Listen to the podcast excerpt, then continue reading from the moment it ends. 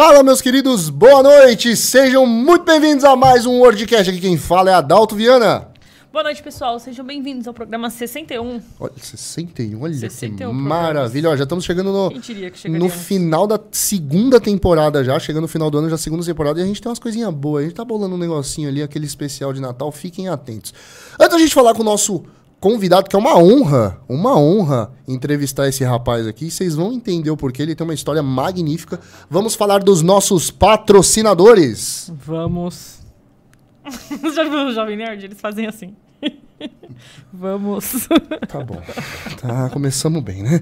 Vamos lá. Nosso primeiro patrocinador, Kleber da Estilo Geek, para você que precisa fazer uma plaquinha personalizada ou daquele teu jogo predileto, ou do teu console, ou do teu geek predileto. Entre em contato com o Kleber da Estilo Geek, tem os contatos dele aí na descrição. Cara, ele tem muita coisa legal lá, coisas à pronta entrega. Fala que veio pelo WordCast que você tem aquele descontinho maroto. Nosso segundo patrocinador, Guiller Games. O Guiller aí presente para você que precisa fazer aquela manutenção naquele teu console. Não só atual, mas como também retrô. Aquele seu PlayStation 3 lá que tá lendo parecendo um avião quando liga, com aquela ventoinha maravilhosa. Você precisa limpar, você precisa trocar a pasta térmica. Olha que maravilha. Precisa fazer isso daí. Ou também no retrô, aquele GameCube que não lê mais nada, regulagem, PlayStation 1, enfim. Vá lá no Guiller Games, fala que veio pelo WordCast também. Manutenções preventivas com desconto aí, bem bacana, falando que veio por, pela WordCast. Nosso patrocinador Sig Shop presente também na casa para você que quer comprar joguinhos. Tem dois grupos aí maravilhosos, não só joguinhos, mas como também consoles, coisas bem diferenciadas. Tem dois grupos aí de compras do Sig Shop, do Sig e do Juan. E também, se você quiser vender a tua coleção, entre em contato com os meninos que eles também compram. Viaja o Brasil inteiro. Recentemente chegaram do Paraná, se eu não me engano. Acho que foi Mato Paraná. Grosso. Mato Grosso. Os meninos viajam o Mato Brasil Grosso. inteiro. É uma maravilha. Entre em contato com eles se você quiser vender e faça, eles fazem o orçamento lá com vocês e também para compra tem os dois grupos aí também maravilhosos. Fala um pouco da RetroCity aí, meu filho. Retro City Brasil, grupo do Sandrin e do Jeff Jeff, que tá vindo pro Brasil, né? Tá o vindo... Jeff Jeff, calma. É, o Sandrin já é daqui. Ele faz as lives diretamente do Brasil com itens do Japão. Boa. E o Jeff Jeff que faz as lives diretamente do Japão, com as compras que ele executa lá. E ele tá vindo pro Brasil. Mês que vem ele vai estar aqui no WordCast também. Boa, vai estar aqui. E é um grupo no Facebook, né? Onde o pessoal faz leilão, tem as vendas diretas do Jamerson, do Igor, que são os moderadores. Então entrem, tá com o link na descrição. Vale a pena. Boa. E o nosso último patrocinador, o casal mais amado da internet. É o casal mais bonitinho, que é o Edgar e o Betson. Pra você que não conhece, Retroteca também, com a página no Facebook. Eles têm a live de terça-feira a partir das 20 horas e tem sessão da tarde toda sexta-feira a partir das 14 horas. Lembrando que também tem o grupo do Facebook lá, o qual tem sempre leilão, tem várias pessoas vendendo bastante coisa legal. Eles têm também, a live deles também é exibida na Twitch e eles também têm o grupo de vendas do WhatsApp deles. E também se você quiser vender coleção, os meninos também compram também. É, cara, faça sua cotação com eles. E lembrando que também dentro da Retroteca rola a live da Triad. Triad Games, que é com o Samuel e, E com a Michelle. Michelle, eu esqueci o nome da Michelle, Michelle me mata, que ela teve aqui também. Toda quinta-feira também, a partir das 19 horas e de sábado, eu só esqueço o horário de sábado. Sábado às 16. Às 16 horas, live da Tríade com o pessoal lá, com a Michelle e com o Samuel Samuca, famoso Samuca. Beleza, meus queridos? Lembrando que final de semana agora, esse final de semana, dia 28 e 29, vai rolar o canal 3. É o evento mais antigo de retro games de São Paulo. A gente vai deixar o endereço tudo certinho aí na descrição para você também comprar o convite e a gente ah, comprar teu ingresso. E hoje a gente vai sortear um ingresso para um dia, tá? Até o final do programa a gente vai sortear esse ingresso. E cara, vai ter muito lojista, mais de 70 lojistas lá, muita coisa legal, muita coisa bacana no evento, vários amigos. Edgar e Betinho vai estar lá, vai, meu, vai estar uma galera, galera, principalmente uma galera que já passou aqui no WordCast, vai estar lá, então vai ser um evento bem bacana para você se divertir. E a gente vai estar lá, eu com essa cara de trouxa, a Renata com essa cara de beleza, vamos estar lá, então passe na nossa banca e tira aquela foto maroto que vocês vão ver que ao vivo é a mesma coisa do, da internet, velho, tudo cara de besta. Beleza, meus queridos? Bora começar? Bora, ó, o Edgar já tá aí esperando já. Cadê vocês? Tamo aqui, Edgar. Edgar tava ansioso com a, com a presença do Ivan aqui, tava É. ansioso. Como é que você tá, meu querido? Se apresente ali, por favor, Ivan. Fala galera, primeiro quero agradecer aqui a oportunidade. Boa. Prazer, demorou, né? É, demorou, mas estamos aí. Fazer uma substituição de última hora semana passada. Mas enfim, e hoje também, né? Cheguei, embora seja o meu hobby seja o jogo de corrida, cheguei em cima da hora, quase Bem que isso. em último. Bom, meu nome é Ivan Batesini, algumas pessoas me conhecem aí do mercado de game. Minha vida de game foi mais nos anos 90. Eu tive uma rede de lojas que chamava Pro Games, eram locadoras e lojas de videogame que vendiam equipamentos, consoles e tal. E depois, por causa da Pro Games, a gente acabou criando a revista Gamers, né? Boa. que ficou aí no mercado por um bom tempo, eu não sei. Eu, eu me afastei no, no final de 99, mas eu sei que ela durou. Eu fiz até umas edições especiais depois. Sério? Em 2002, 2003, eu fiz alguma coisa ainda para a editora Scala, que, que fazia a revista Gamers, né? E aí me, me afastei, fiquei 20 anos, não, 15 anos ah, longe do mercado de videogames. Em 2015, ainda eu fui convidado, eu entrei e fui fazer parte da Warp Zone. Legal. Aí com uma proposta um pouco diferente, na editorial ainda, mas mais focado em livros, né? Boa. E depois disso só virei colecionador. Cara, estamos diante de um cara que foi mega importante no mercado de games, principalmente nos anos 90. Pode-se dizer que sim, né? É, nos anos 90 era o início de tudo praticamente, quer dizer, comercialmente, né? Eu já jogava, já mexia com computadorzinhos, TK80, os Apple, aquelas, tudo que fazia sinalzinho na TV, barulho eu já mexia, né? Mas comercialmente mesmo nos anos 90, finalzinho de 91, começo de 92 a Pro Games. Caramba, que legal. Muito E legal. como que você entrou no mercado de games? Eu digo até como, nem no, mercado, mas como que você começou a jogar? Bom, eu, eu sempre fui muito ligado com tecnologia, sempre gostei mesmo quando a tecnologia era uma coisa extremamente arcaica, né? Sim. Mas, assim, as minhas, minhas, minhas memórias mais antigas são mesmo é, CP300, CP500, Apple. É, e o, o- meu forte... Não, os TK, né? Da linha microdigital, TK80, 85. Mas, assim, o que eu, me fez entrar definitivamente mesmo como videogame foi o MSX, né? Então, quando eu descobri o MSX, eu, eu gostava muito de informática já. Legal. E aí eu usava o MSX para trabalhar. Na época não tinha PC. Aqui, o, o Brasil era. É uma beleza até hoje. É, a, ge- a gente era proibido de ter tecnologia. Então existia a Secretaria Especial de Informática. Ninguém podia importar um PC. Era Cara, eu não difícil. sabia É, disso. Caramba, Não existia. também não sabia não. E aí a gente, eu fazia programa para MSX em Basic para as empresas, assim, cadastro de cliente, controle de estoque. Mas assim, Caramba, não existia rede, não é? É que hoje fala, hoje parece que faz um século, né? Mas era um outro mundo, não Sim. tinha não tinha uma rede de computadores. Então tinha a empresa tinha um MSX com o, o estoque deles. Tinha 50 caras querendo acessar lá para ver um item, né? Nossa. Cara, que louco. E não dava para ligar dois, porque não conversava, né? Sim. E aí, o MSX é, eu amo. Tem uma linha de jogos assim gigante, principalmente porque, porque ele era impulsionado pela Konami, né, que tinha os melhores jogos assim. E aí existia um clube aqui em São Paulo que chamava Mix, MISC. Era MSX International Service Club. Ah, Que legal. Ficava ali na Rua Xavier de Toledo, no centro de São Paulo. E viva a pirataria, né? Todo mundo ia lá para copiar joguinho. É, carregava jogo com fita cassete e tal. E, e depois começaram a surgir os primeiros disquetes, né? Que era só de um lado, inclusive, o 5 e um quarto. Sim. E lá eles vendiam cópias dos joguinhos, né? Então era uma delícia. A gente ia lá, comprava joguinho para casa. E não era essa facilidade de ter milhares de jogos. Você comprava um jogo, ficava lá seis meses jogando. Era- Morrendo no É, jogo. Até terminar. Só que lá eu fiz muitos amigos e aí já virou segunda casa. Eu ficava o dia inteiro lá, né? E fui conhecendo muitas pessoas. Tenho, carrego amigos de lá até hoje. E aí os proprietários resolveram que eles iam parar. E dois dos funcionários deles, que eram o Mário e o Claudinei, resolveram comprar e continuar com o MISC. E nesse meio tempo, assim, eu, eu resolvi que eu ia. Eu, eu deixei de ser funcionário, falei, eu vou cuidar de mim. Pô. Aí eu chamei um dos proprietários para a gente montar uma locadora de videogame. Era uma loja, era um. Era tudo para dar errado. Um espaço para vocês estarem Era ali. uma sala, ah, duas salas, mas que bem pequenininhas, num prédio com três andares, que não tinha nem elevador. A gente ficava lá no segundo andar, só na escada, Jesus. escondido na Lapa, na Rua Albion. Isso E- que ano, Ivan? É, 90 e, final- finalzinho de 91, novembro de 91. E aí a gente montou. Cara, é, o- quando o homem lá em cima aponta o dedo e fala, ó, Vai que Vai vai, dar certo. faz do seu jeito e vai dar certo, dá certo. Boa. A gente montou e hum, esquece rede social, não tinha divulgação, era papelzinho no semáforo. Sim. Começamos com alguns anúncios nas revistas videogame, ação games, essas coisas. E na primeira semana esgotava tudo que a gente punha na prateleira, esgotava. Vinha gente de São Caraca. Paulo inteiro, vinha.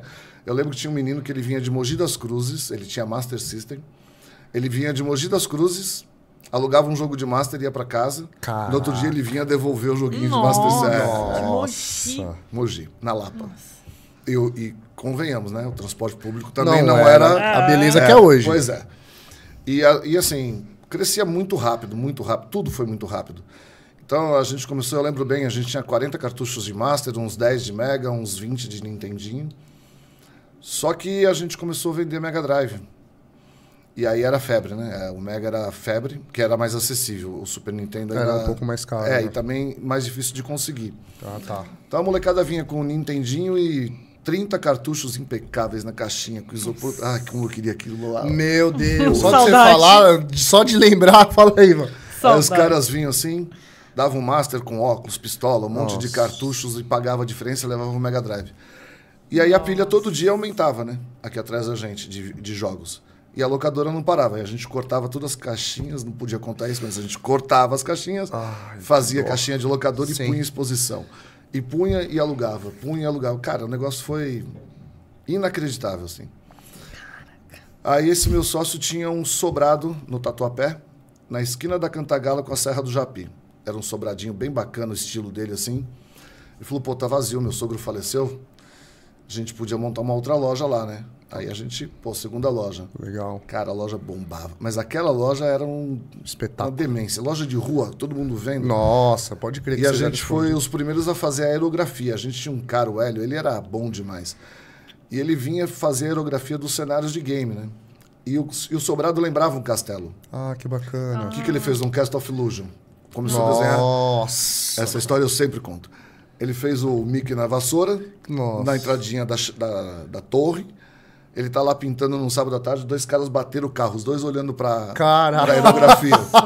Foi engraçado que os caras desceram, se abraçaram, se cumprimentaram. Pô, desculpa, eu tava olhando. Ah, eu também, tudo bem e tal. Caraca. A casa ficou incrível, né? Daí o negócio bombou lá também. E a loja da gente não parava de chegar cartucho todo dia usado e vendendo.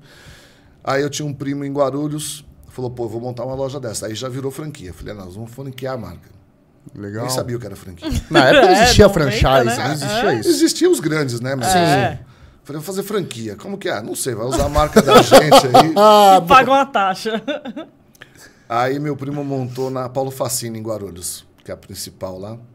Também, uma loja, uma sobreloja e tal, gigante. Cara, explodia. Todo mundo que montava explodia. Caramba.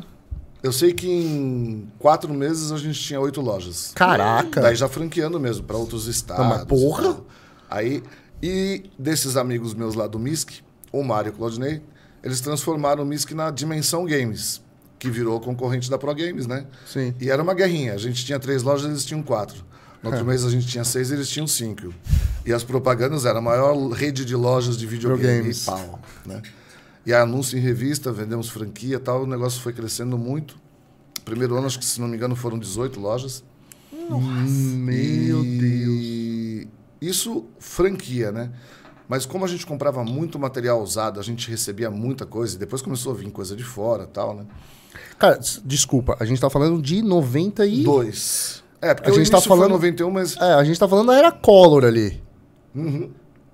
Como é que era isso, Ivan? Porque era uma Ah, época foi- foda. muita gente chegou pra mim e falou: parabéns, quebrou. a gente montou a loja e entrou o colo. Ah, não, porque eu Todo mundo imagino, tinha é. 50 dinheiros lá, sei lá. O RV, não. É, não sei é, eu não sei também. que eu não- mas, cara, é uma época de uma Mas recessão vocês têm fodida. filhos? Não. Não. Ao dia que vocês tiverem, vocês vão entender como que funciona. Eu não tenho dinheiro. Tá, mas eu quero.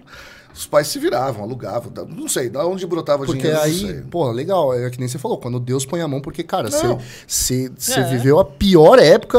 Tudo pra dar Empreendeu no, no Na, na- pior na momento época do país. não tinha internet, a, a, a economia tava uma bosta. É. A Collor trocou, trancou a poupança de todo mundo. Cara, não podia importar nada. não né? podia importar, que tinha aquela questão de só podia produto nacional, Nada.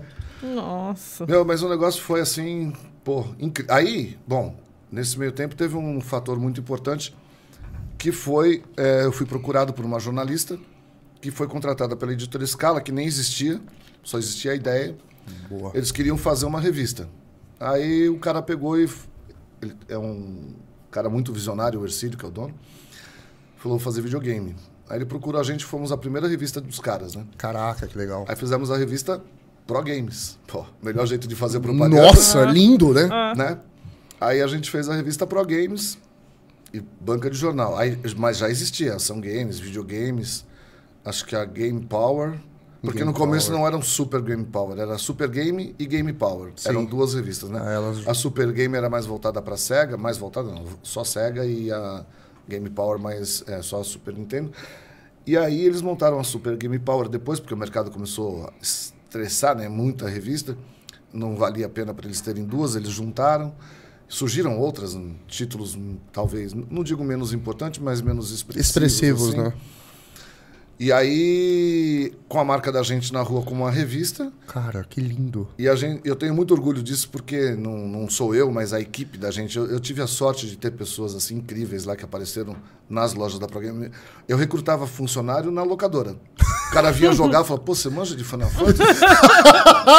vou, fazer, um- vou fazer um especial de Final Fantasy. Cara, E o perfeito. cara pra trabalhar lá e. Pô, o moleque não queria saber de nada, né? Comida, videogame, jogar em primeira mão todos os jogos. Nossa, o cara achava maravilhoso pelo trampo do sonho. É. E tem muitos deles que ainda estão no mercado, depois eu vou passar, tem muitos contatos legais para você. Ô, mas ótimo. Pessoas que foram para outras redações, outras empresas. legal. Hoje, é, o Fábio, por exemplo, que eu tenho muito contato até hoje, eu tenho carinho por todos, mas assim, o Fábio eu falo toda hora, ontem estava conversando com ele. Esteve na Capcom por, por anos, assim, foi o cara de, de relações públicas da Capcom. Caraca. E tem outros, né? O Eric, Gilsomar, pô, um monte deles. O Homero. É, o Homero, por exemplo, nem era na área de videogame, mas foi, acho que, para a editora Europa, fazia outras revistas, acho que Náutica. Caramba. Legal que foi o começo de carreira para muita Nossa, gente. que lá. legal, cara. Mas a gente fazia a revista como apaixonado por games. Sim. Então não era aquele material que vinha de fora traduzido. E já era, que, não. Que também não era bem assim, porque conseguir uma revista de fora demorava dois Nossa, meses. né? imagina, naquela Sim. época você tá maluco. Mas era muito mecânico, né? E o nosso não. O nosso a gente tinha um- um- uma parte no fundo da empresa e lá se jogava mesmo. Tinha que começar e terminar o jogo. Mano, E na época era assim, ó, tripés assim com máquina fotográfica e o fotógrafo esperando chegar o chefe. Daí tirava a foto, queimava o filme. Não, tem que fazer tudo de novo, jogar de novo, porque na hora que eu bati a foto não ficou boa, ou a tela tremeu. Isso era Nossa. normal, normal. É, as pessoas não têm noção de como se fazia a revista, né? Tinha que fazer foto, daí depois você tinha que revelar, aí você tinha que colar, fazer pestap, que chama. Sim. Colar o texto, daí tirar foto daquela página diagramada para fazer o fotolito. Meu, era um... Nossa. Os caras reclamavam que a gente não entregava a revista a cada 30 dias. Pô, Também? Puta trampo. Mano, você tinha 30 dias às vezes pra platinar o que é platinar hoje em dia, pra você é. manjar tudo do jogo, pra você fazer a edição ali, pra você ter o. Meu amigo. Difícil, difícil.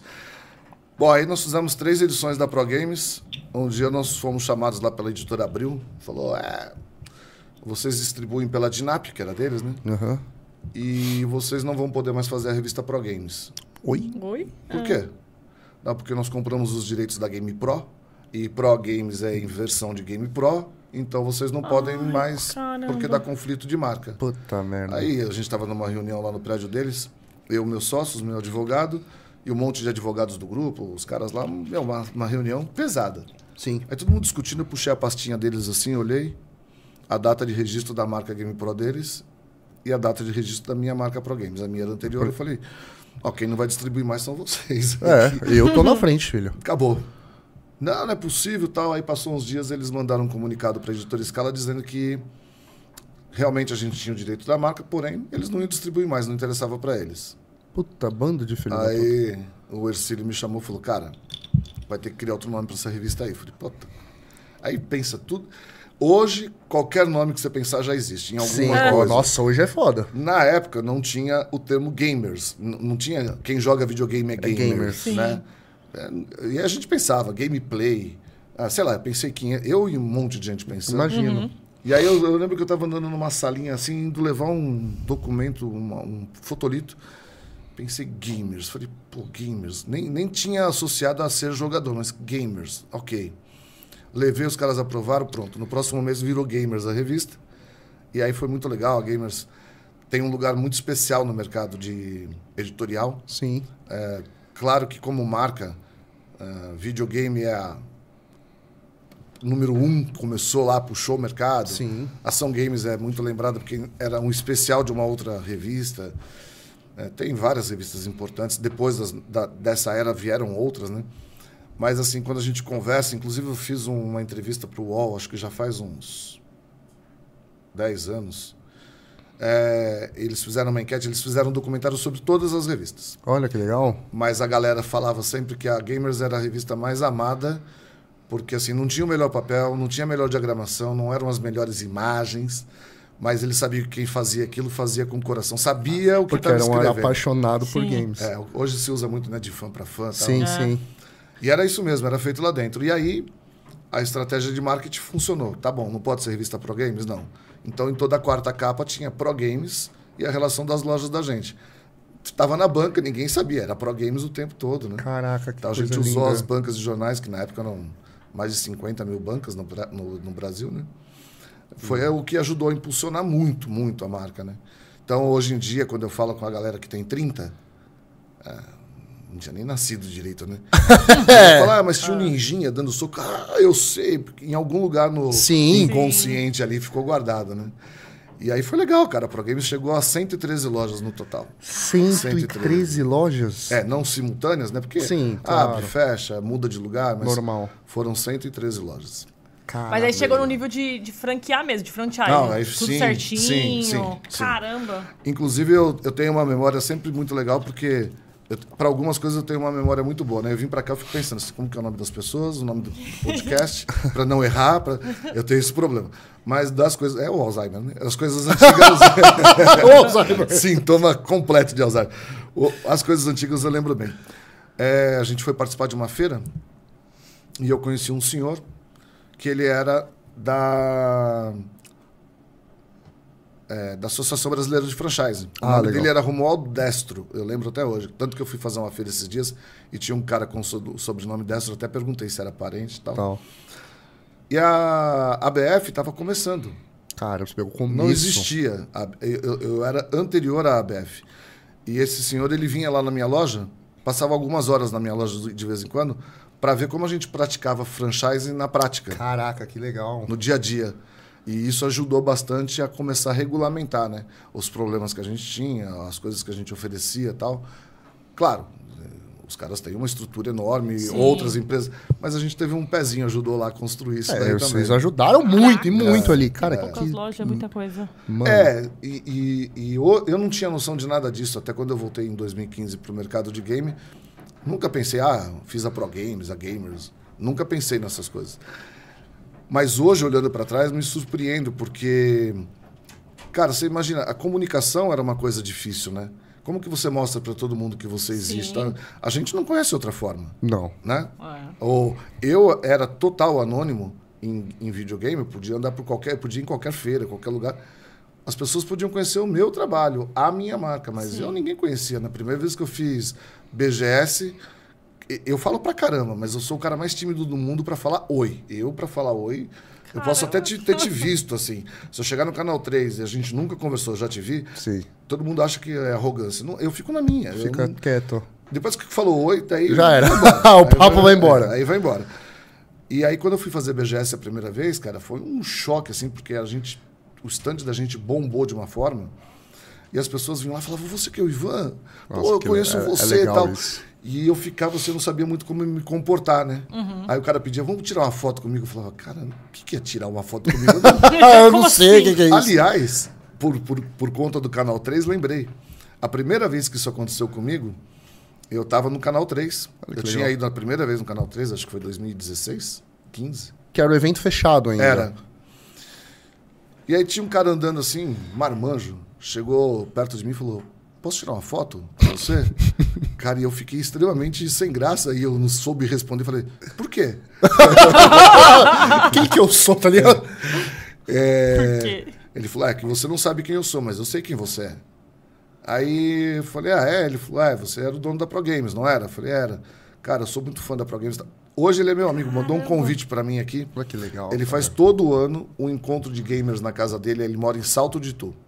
Olha, O Bacana. cara transforma a loja dele numa Pro Games. Tem banner, tem logotipo da gente, tem tudo. Mentira. Juro por Deus. Caramba, Todo fanzaço. Ele era fanzaço mesmo, assim. Caraca. Ao que- é. Cara, você deve ser uma nostalgia maravilhosa. É, foi, não, mas aí eu não tinha nenhuma noção que a Pro Games. Porque depois a gente começou a fazer conta de quantos associados a gente tinha por loja. Vezes 113, qualquer número é bacana. Se você tiver 100 por loja, já dá um número. Se você tiver mil. Sim. Mas eu Sim. tive loja que teve 50 mil associados em Brasília, por exemplo. Nossa. 50 mil. É, Brasília não tem muito lazer. Caramba. Anos mano. 90. É, O caralho. que, o cara, o que a molecada fazia? Videogame. A única loja que tinha lá. No começo, né? Sim, o cara teve 50 mil associados. Você imagina. É que não é vezes 113, mas Sim, se claro. fosse, seria. Nossa, você tá maluco. E aí, se você replicar isso por pessoas que conheceram a marca pela revista, pela lá. E tem uma coisa que poucas vezes a gente falou sobre isso, né? Beleza, montei 113 Pro Games, mas milhares de lojas de videogame foram montadas através da Pro Games. Se basearam trás de vocês. Não, que compravam da gente. Vinham de outros estados, de outras cidades, até do interior de São Paulo, até em São Paulo. O cara vai começar um negócio. Onde eu compro cartucho? A gente chegou ao ponto de ter uma empresa. Eu fazia os aramados, os displays para colocar os jogos. Caraca. Aí eu consumia muito. Em vez de comprar, eu fazia. Sim. Montamos uma, impra- uma- uma empresa para injetar os estojos para colocar as capas dos jogos. Então, quando o cara vinha, ele saía da minha loja com uma loja completa. Se ele Ah, não pagasse o, o royalty para ser pro games, às vezes a cidade não tinha o tamanho mínimo que a gente exigia. Às vezes o cara não tinha o valor da, taxa de franquia, que eu nem lembro, acho que era 15 mil dólares. É, Na época a gente falava tudo em dólar, Sim, eu- é, eu- era eu- outra referência. Eu tenho essa referência por conta do meu pai, porque eu lembro de- dessa transição de um apartamento na época que ele comprou. E eu tenho essa memória de criança, que tudo se falava em dólar nessa época. É engraçado isso. E aí o cara vinha, sei lá, de uma cidade com 30 mil habitantes, Sim. não dava pro cara pagar 15 mil dólares de franquia. Não tem Sim. como. Mas aí ele comprava, sei lá, 50 cartuchos. Igual eu comecei, igualzinho. Comecei com 40. O cara vinha lá, comprava, levava uma caixa de estojo, um display. Era lindo. Um mês depois o cara voltava para dobrar o tamanho. Todo- isso aconteceu com todo mundo. Todo mundo que montou e trabalhou direitinho decolou. O videogame é uma doença, né? Eu- É uma doença. depois eu por- vou falar um pouquinho mais de parte comercial. Sim. Mas, assim, eu, eu, eu dou risada quando as pessoas hoje. Nossa, porque a indústria de game fatura mais do que a de cinema. É, Eu tenho um livro em inglês da Nintendo. É How Nintendo. eu acho que eu vi esse, uma foto com você. É, tá no. Eu, eu tô falando disso. O cara vinha comprar franquia de mim. Pô, mas por que, que eu vou investir 50 mil dólares aqui? Eu falava, cara, é assim. Aí eu abri o livro, mostrava, nesse livro mostrava assim. Em 91, o livro. Em 93, eu vendia a franquia assim. O livro acho que era de 91. A Nintendo sozinha nos anos 90 faturava mais do que as cinco montadoras japonesas de carro, juntas. Cara, a gente tá falando da década Honda, de 90. Yamaha, ah, sei lá, as, as cinco japonesas. Toyota. Nissan, Toyota. Sozinha, Nintendo faturava mais do que os cinco juntos. Já naquela época, Nintendo sozinha faturava mais do que todos os estúdios de Hollywood juntos. Nossa. Isso é um texto que eu lembro muito, que eu, já, já deixava marcado a, o- Sim. a- marcada a página para mostrar. Professor. Teve um, um grupo de empresários, eles eram da Uzi Minas, eles eram de Belo Horizonte, empresários. Vieram na minha loja, um dia eu tô lá na loja, cercado, eu, eu ficava, minha, minha vida era ficar na loja, eu curtia aquilo. E vender adorava. É, eu imagino. minha vida era curtir o que a molecada tava curtindo ali, o papo deles, essas Que coisas. gostoso isso, cara. E quando eu tinha que atender uma venda de franquia, eu ia para Sim. minha sala. O... Chegou quatro caras de malinha, 007 e tal. Boa. E eu tava de. ber- Eu sempre usei bermuda de sarja, aqueles dockside com bolinha embaixo, camiseta, camiseta da Pro Games. Tô lá, não dava pra identificar quem era o moleque da turma. Muito bom. Daí me chamaram, ah, o pessoal queria falar de franquia e tal. É uma loja bombada, bombada, não tinha onde andar. E a loja era grande. Aí eu subi pra atender os caras, tal, tô conversando de números, de dinheiro. E eu tinha uma cara de moleque, eu tinha 32 anos, eu tinha cara de moleque, cara. Moleque. Sem barba, daquele É. jeitão de moleque. Aí os caras assim, "Pô, mas como que eu vou te dar 50 mil dólares? Qual a garantia que você me dá que eu vou recuperar meu dinheiro? Eu falei, ah, desce na minha loja, fica meia hora de novo lá, se você conseguir entrar na loja.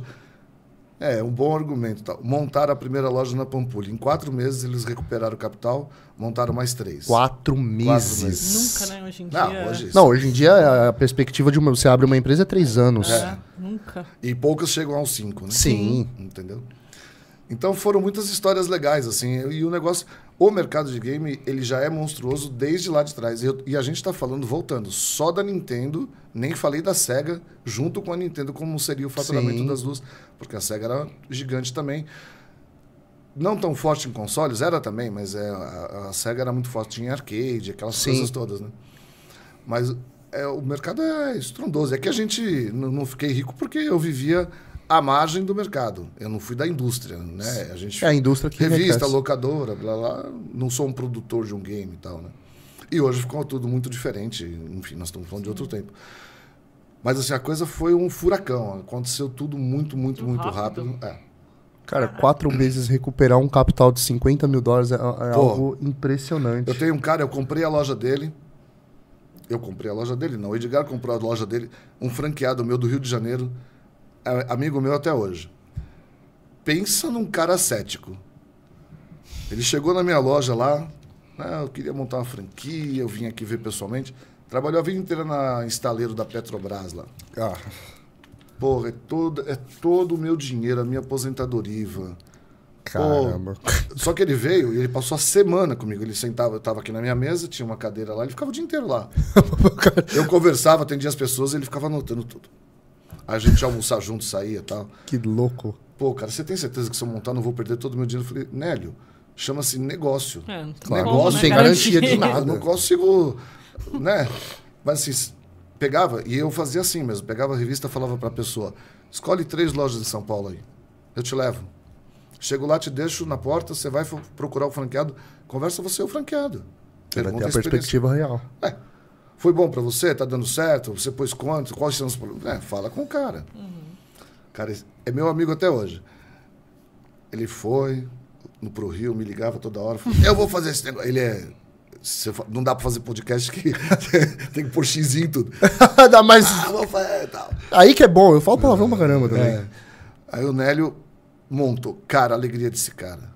Pô, e, e- e é a minha alegria, porque eu virei família, né? Claro, Eu sou é- amigo da esposa dele, do filho dele.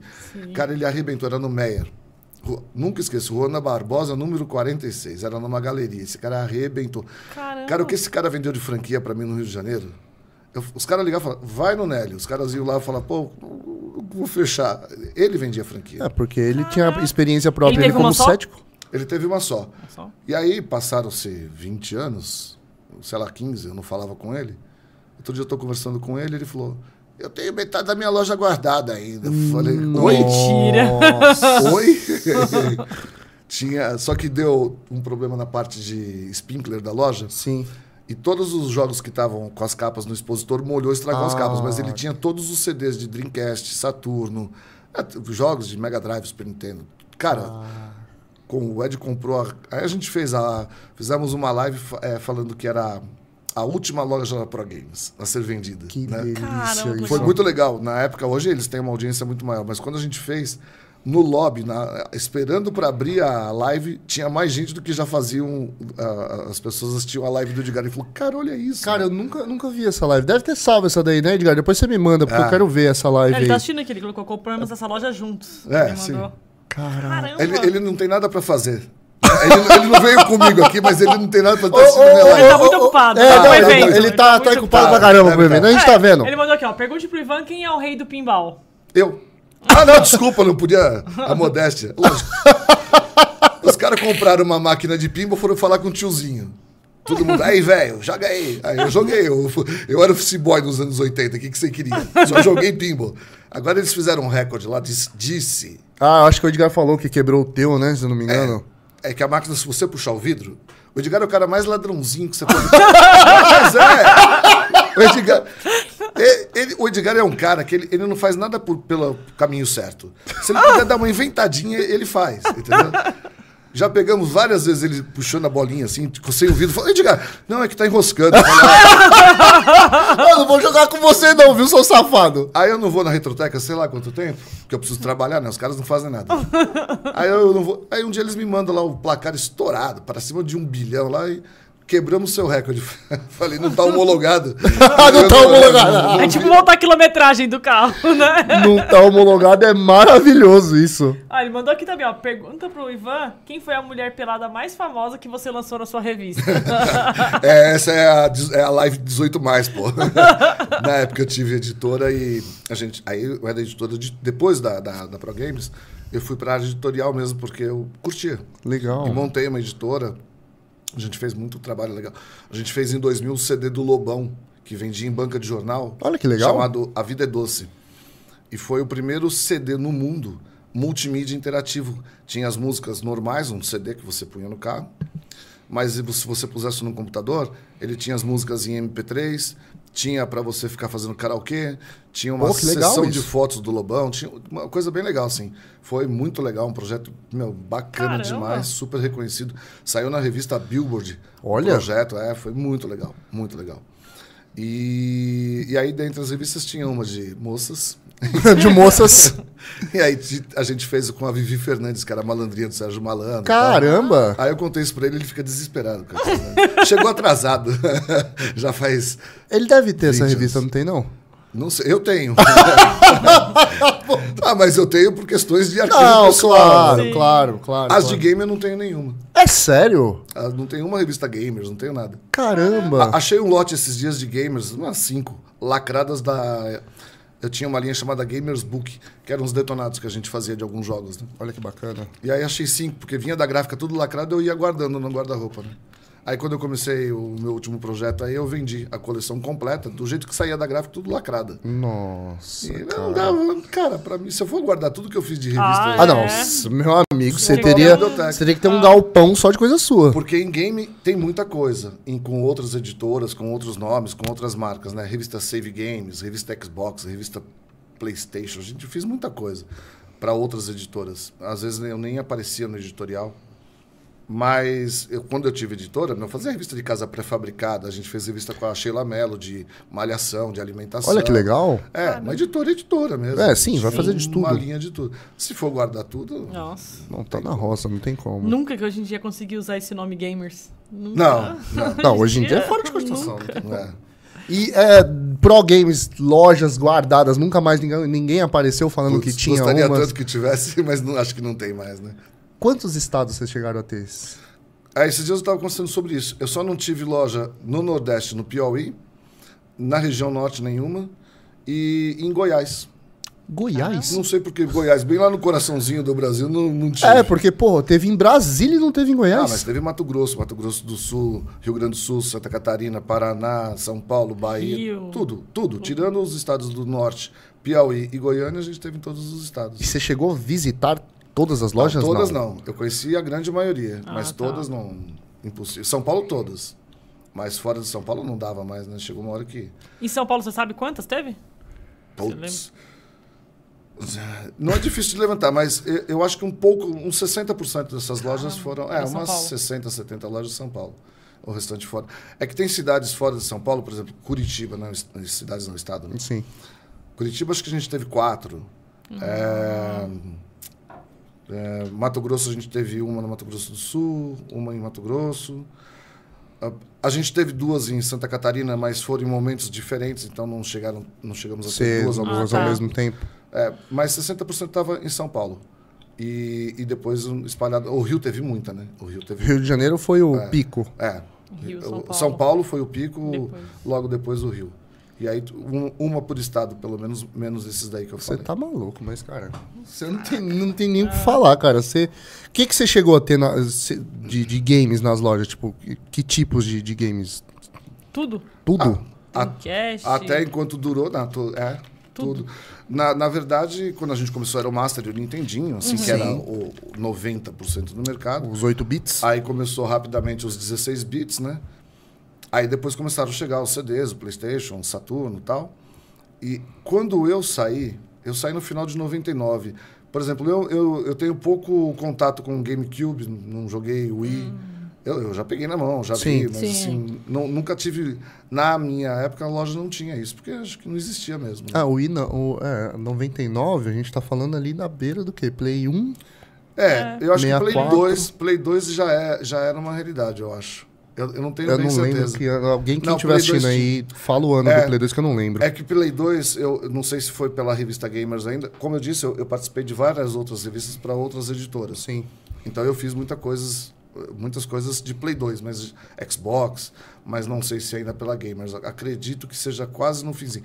E também porque eu saí, mas a Pro Games continua ainda mais uns 4, 5 anos, talvez. Ah, continuou legal. ah, depois pô. que você saiu ainda manteve. É, eu vendi e, e eles continuaram.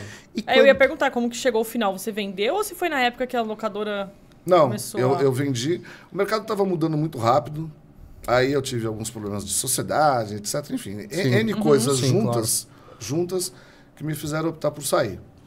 E aí eu já estava muito afim da área editorial. E né, a gente nem lembra.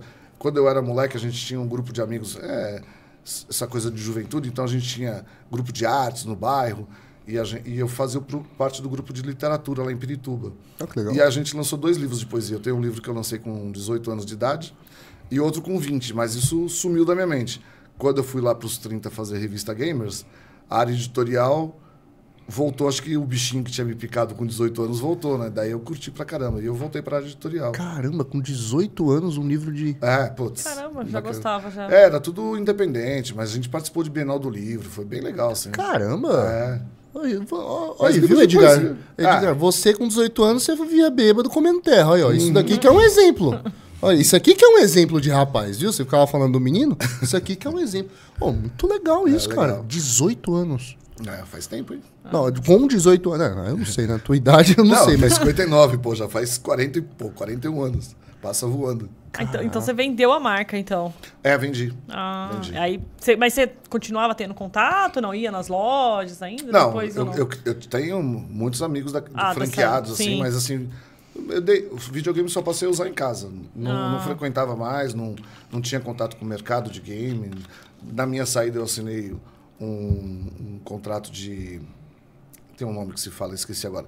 Eu, eu, eu tinha obrigação de não mexer com game por Ah, cinco anos, Ah, reserva tá. de É. mercado, né? Reserva de mercado. Cinco anos. Não, você quebrava os caras. É, com Não, conhecimento. não. Com conhecimento você tinha, pô. Não, tinha muita gente competente lá. A equipe toda, que era muito boa. O mérito todo é da equipe. Essa, essa molecada que trabalhou pra gente lá, que fazia gamers, é uma coisa incrível, assim. O Mário, que era dono da Dimensão Games, que é um cara... Eu duvido vocês trazerem ele aqui, mas ele tem uma história fantástica. Mas Mário- duvido porque ele é difícil? Ah, ele virou um ermitão do caramba. Não sai, não sai de, não sai de casa pra nada. Eu vou mandar esse link pra ele Boa, depois. boa, manda pra Porque, ele. porque o Mário é a história viva mais do que eu, assim. Sério? O, o Mário, quando eu cheguei no NISC, ele já era o cara dos games. Caraca. Eu, eu falo que eu não sou o cara dos videogames. Porque, cara, se eu zerei cinco jogos na minha vida, Para, eu, eu não, não sou de platina jogo. Caramba. Eu jogo, curto tal, E sai fora. mas não fico lá. Ah, não consigo passar. Eu tô, eu tô com um Tomb Raider lá que eu tô, acho que há uns seis anos com ele parado no lugar lá, tá lá. Não consigo passar, fica lá. Fica injuriado, vai jogar outra coisa. É. É, o Mário não. O Mário já era o cara que quebrava código de joguinho, já arrumava senhas pra gente, pô, Nemesis, a gente jogava no era- MSX. O Mário, já, eu- o Mário era do game mesmo. Eu não sei, acho que Deus me deu um dom assim de mercado. Isso que eu falar, Sabe assim, de business mercado, mesmo. é, É. Você era o cara do negócio. Eu, eu tenho uma facilidade de entender. Pô, eu- aí depois que eu saí de, de- da, da Pro Games e montei a minha primeira editora, é, eu, eu quebrei. E aí, pô, tinha uma redação gigante. Nossa. Tinha um monte de computador aqui que eu montei. Uma lan Lan house. Só tinha duas lan houses no Brasil. A maior de todas, que eu já não lembro mais lá, que era do Shun. né? Esqueci Eu lembro que tinha uma chamada Monkey. A Monkey. Exatamente. Eu ia falar assim. A Monkey. E eu montei a Two Play. A Two Play era sua? Era. Tinha na Ministro Rocha Azevedo, tinha em Cotia. Era conhecida, pô. Então, eu já estava indo pro mesmo caminho da Pro Games, né? Falei, quatro lojas. Vou, vou repetir a história aqui, ó. Só que aí, pô, Lan House era assaltada toda hora. Eu falei, ah, não, não não quero isso. não. Um dos motivos que eu saí da Pro Games também foi esse. Começou a ter muito assalto em loja. Muito. Na época dos CDs. E teve loja minha que teve cara com um revólver na cabeça de criança. Aí, Putz, é. nossa. Eu vi famílias perdendo tudo porque o cara chegou com uma sacola assim, enfiou todos os CDs na loja e foi embora, esvaziou, acabou a vida dos caras. O dinheiro deles tava lá. Nossa. E aí os caras me ligavam, puta, Ivan, acabou. Eu falava, cara, Hum. é complicado. E eu me envolvia muito emocionalmente com as pessoas, né? Que você te criava o laço ali. Do mesmo jeito que eu comemorava o sucesso de todo mundo, quando dava errado, Você também sentia. também. É. Aí eu falei, ah, não, não quero. E, e para mim já estava legal assim o que eu tinha feito. Eu já tinha, eu não fiz para ter esse sucesso. Eu fiz para ter uma locadora, eu tive. E aí ela deu certo, beleza. Por isso que me surpreendi muito quando 20 anos depois o pessoal, pô, vamos dar uma entrevista, vamos falar, caramba, um autógrafo, falava, não, não, Que loucura é essa? porque para mim eu só fiz uma loja de videogame. Hoje eu entendo que pô, a gente teve uma boa participação assim na formação da, da vida de muita gente aí, Pô. né? Sim. Então, teve um Marcou. moleque que me ligou no começo da Orpzone lá falou assim: "Pô, Ivan, tudo bem, tal, pô, vi que você tá com a Orpzone". É, ligou no telefone da, da editora. Pô, eu era seu cliente na Pro Games, eu queria ir aí te visitar, te dar um abraço. Falei, pô, não lembrava, obviamente, do cara. Lógico, né? cara. Aí o cara chegou e falou: Lembra de mim? Não. Quando eu abri, ele falou: Lembra de mim? O cara com dois alargador, barbudo, cabeludo. Falei, velho, quantos anos você tem? Ah, 32. E quantos anos você tinha com 100 na minha 10. Ah, pô, cara, você não era desse jeito, né, amigão? Qual a chance de eu lembrar de você, cara? Já sou ruim, tá? Já sou... Se um dia eu passar por você e não te cumprimentar, não é frescura. Eu sou desligado. Eu sou Ah, assim. eu, eu puxo a orelha, não tem problema. Entendeu? Aí o cara chega, pô, lembra? Hoje é meu brother. né? Mas é legal, essas histórias. E muita gente das antigas, assim, me achou depois de tudo isso. A gente, eu tenho um amigo que é fanático pela. que é o Nick. Ele é fanático pela Pro Games. Ele montou o Instagram da Pro Games. Eu não posto nada. Ele que de vez em quando fala, pô, manda uma foto de uma carteirinha, de qualquer coisa, preciso postar alguma coisa. Eu não faço nada, tem mil seguidores lá. Eu falo, pô, mas não fiz nada. E não tem conteúdo pra me seguirem, né? Mas tem, tem, tem muita gente que curte essa nostalgia aí e, e segue. E se senta pra conversar, senta que lá vai a história, né? Cara, eu tô, tô maravilhado aqui, tipo, porque olhar pra você e você contando todas essas histórias é uma nostalgia, acredito que esteja batendo muita galera que tá É. assistindo aqui. E quando a Pro Games acabou, porque a gente sabe que veio a a questão das locadoras, os, vai, os streamers da vida acabou com, com, com locadoras, você sentiu essa perda da marca? Porque, pô, você foi o pai do negócio. É, Um dos, né?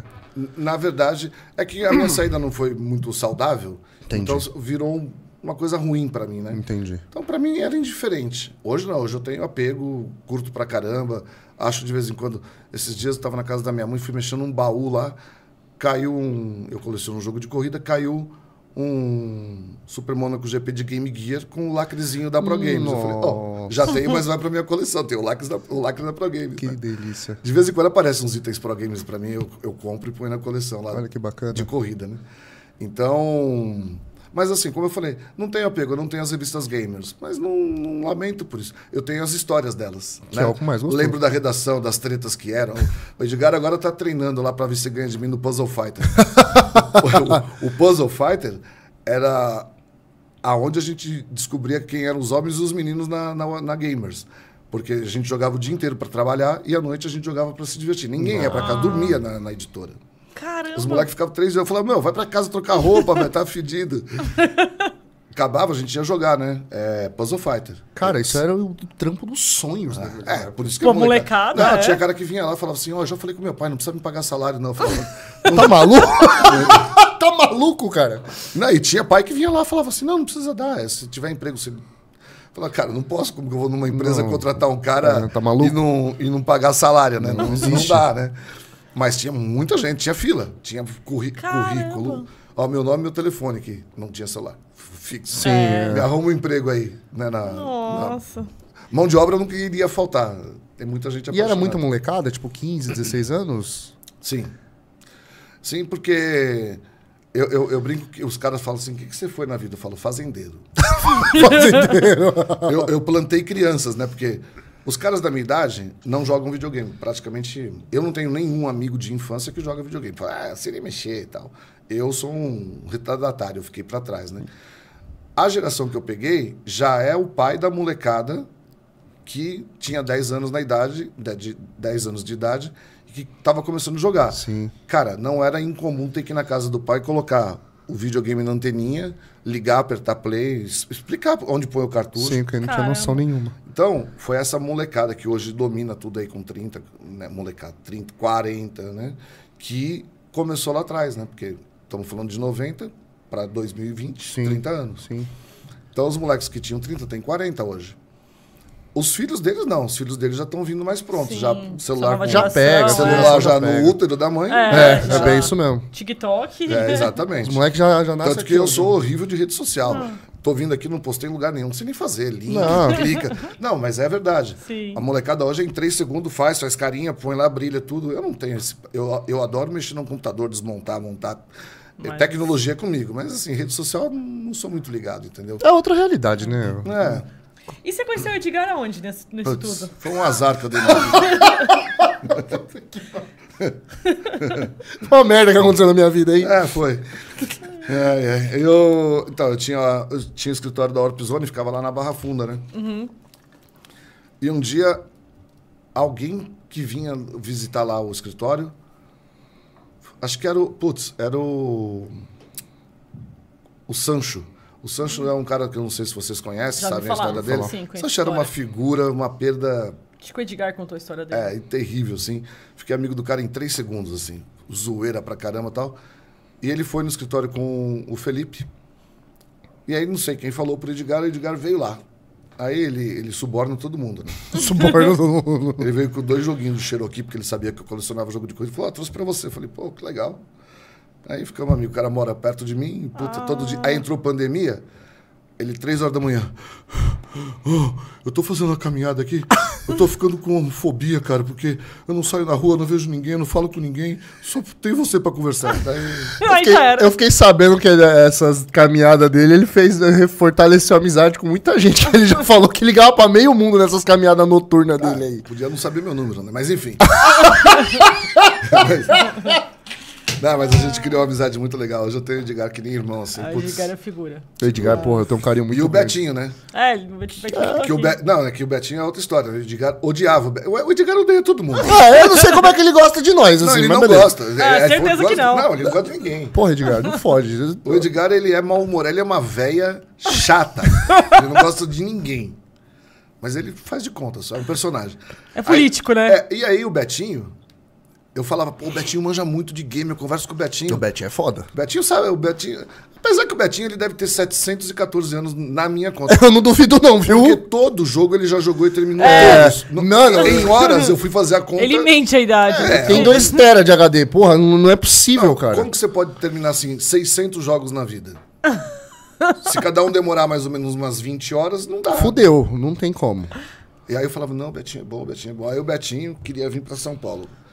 Não vou contar os motivos, mas o Betinho queria vir pra São Paulo. Eu falava, Betinho, fica aí, mano. Você tá no melhor lugar do mundo, velho.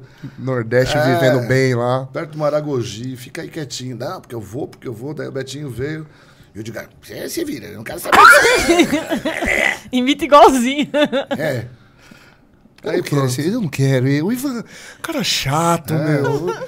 Meu, você só inventa. assim, não. Aí, beleza. Aí o Betinho chegou, virou amor, primeira vista, tá pronto. Tá Entrou lá. esse casal aí, né? É um casal muito. Eu, eu tenho me afastado um pouco porque é tóxico ficar lá. Tóxico. É uma relação. O Betinho não entendeu que ele tá numa relação tóxica. ainda. Abusiva, Edgar né? É abusiva. O Betinho tá, tá sofrendo carceragem aí, pelo amor de Deus, velho. Vamos ler o superchat aqui da galera? Ó, o Anderson Globo mandou. Fala, mano, o programa tá bacana. Um abraço pra vocês. E o Betinho mandou. Ivan é patrimônio de São Paulo em relação a games. É um amante dos jogos de corrida. A coleção dele é assombrosa. Inclusive, a gente vai falar disso daqui a pouco. É, meu Edgar perguntou. Quantos jogos você tem hoje e qual a peça mais rara?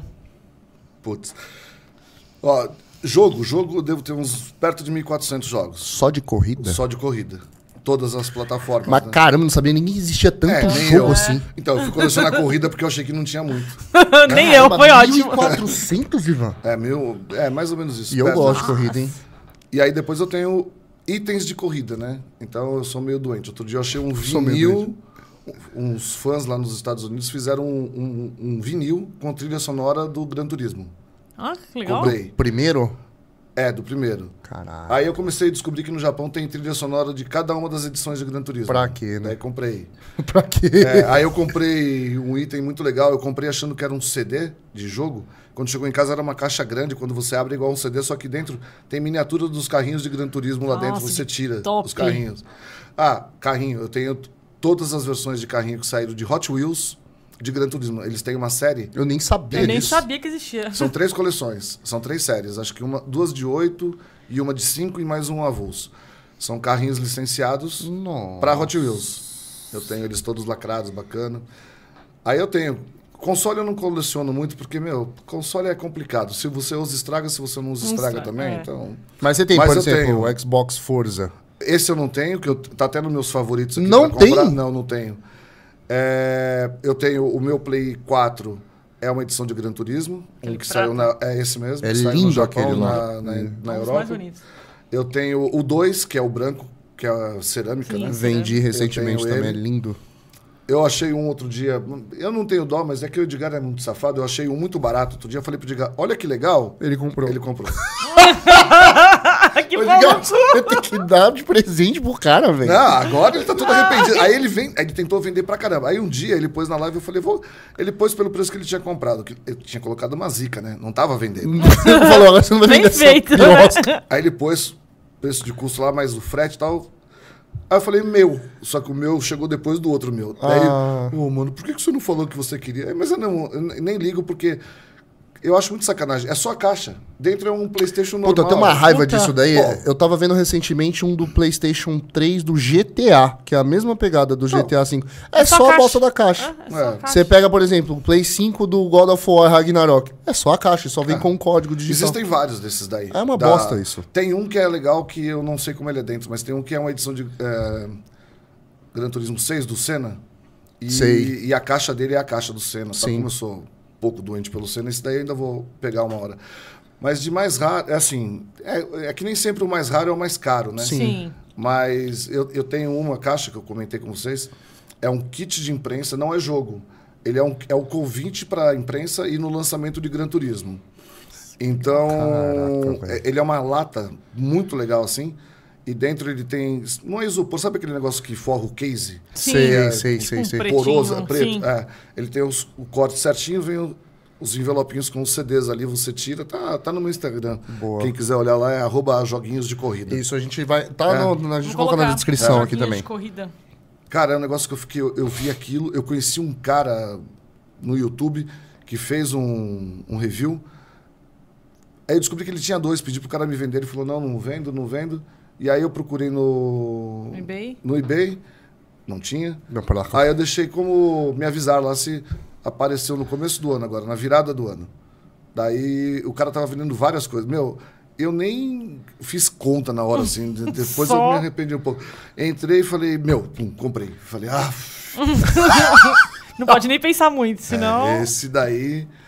Ah, e sei lá, tem, tem bastante coisa legal de, de Gran Turismo. É que eu falo muito de Gran Turismo, mas tem, cara, Forza, por exemplo, Forza 2, eu devo ter umas oito versões diferentes de Forza 2. Ah. Existe tudo isso? É, eu tenho um Gran Turismo 2, pouca gente sabe, é básico. Gran Turismo 2 europeu, dois CDzinhos. Sim. Aí eu sigo um cara que chama GT Collector, acho que ele é polonês. E aí ele viu postando umas coisas, ainda mais quando são itens brasileiros, porque esses caras são doentes igual a mim. Esses caras são doentes igual a mim. É Gran Turismo, mas aí os- o código de barras, o final é 44. Aí Ah. ele fala, ah, esse aqui é uma outra versão. Aí ele compra e eu também. E aí eu começo a colocar coisas de jogos do, do Brasil. Para eles é, né, raríssimo. Ah, claro. É que nem Tectoy pra eles. É, exatamente. Aí o cara pegou e postou um Gran Turismo 2 fazendo maior alarde. Eu falei. Fui ler e tal. Aí eu comecei a olhar as fotos, tinha um terceiro CD. Nossa. Falei, ué, Terceiro? é, é um Gran Turismo que básico, a caixa é igual, tudo, só que tem mais um lugar na caixinha, vem um CD com a trilha sonora. Caraca. Um CD bônus, trilha sonora e carros. E tracks Nossa, também. não, não conheço. Eu não conhecia, É. não. Nem eu. E nunca mais vi pra vender. Fui lá na internet, comprei o meu. o meu já tá comigo. E deve valer uma nota. É, não achei É que é paguei raro, tão, é. não achei que paguei tão caro, tá? Se um Gran Turismo 2 hoje vale sei. 200 reais, É, 200 reais. 180, É. paguei 250. Não, não tá Nossa. caro. Né?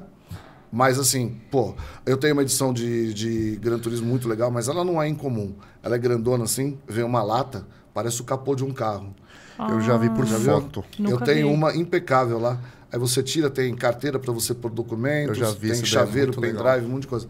De Forza, eu tenho uma também que vem um pendrive e vem um chaveiro de força para você pôr na chave do seu carro. Caraca. E aí eu tenho isso, eu tenho japonês, europeu, blá, blá, tem, eu, eu tenho muita variação do mesmo jogo, né? Então eu tenho 1.400 itens, especialmente Forza e Gran Turismo, eu tenho muita versão.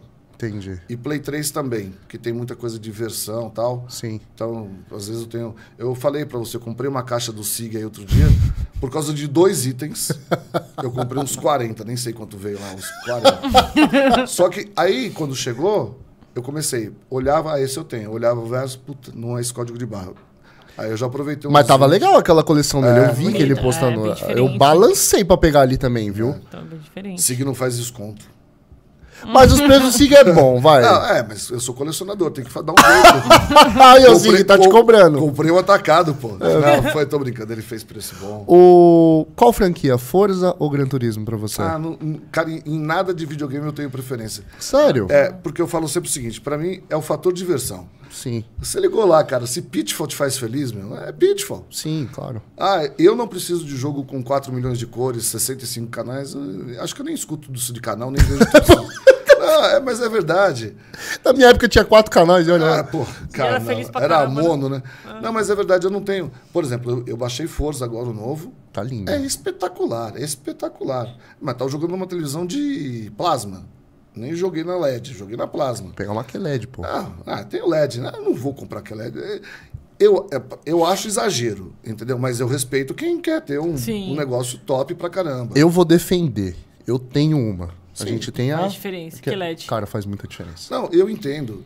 Mas assim, Não faz pra você, não. não não tira o fator diversão pra Sim. mim. Não, não, eu entendo o que você quer dizer. Por exemplo, cara, tem coisa mais legal do que juntar quatro pessoas e jogar Mario Kart? Mario Kart? Não. É, é Não importa se é tubo, se é é- TV de LED, plasma ou que é LED. Sim, sim, sim. Eu sempre olhei por esse lado.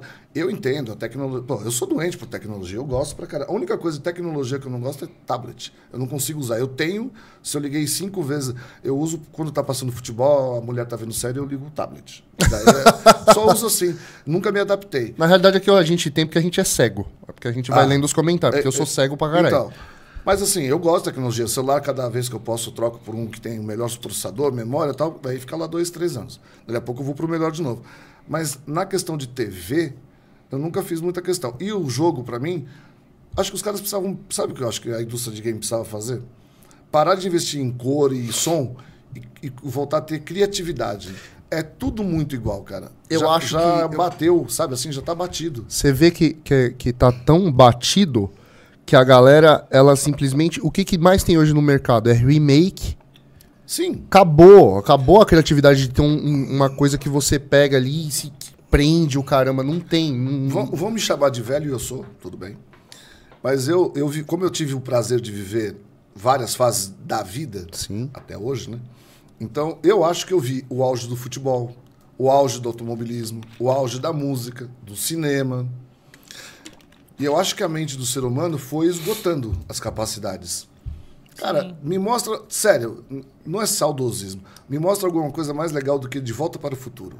Ah, eu gosto. hein? Cara, que, que filme hoje te faz assim ficar doente esperando sair o próximo? É difícil, não tem. É, música, tudo que tem de muito legal assim, porque tem muita porcaria, né? Mas do que tem muito legal hoje em dia, muita coisa é remake dos anos 80 e 90. Sim, concordo. 70. Sim. Então eu acho que a gente já meio que esgotou a capacidade e aí fica florindo o que já é, entendeu? Então eu acho que eles precisavam bu- buscar ter mais criatividade. E coisas todas. Por exemplo, um Minecraft. Cara, o que, que tem de resolução, beleza? Nada. Mas é uma nova linha de, de, de produto, né?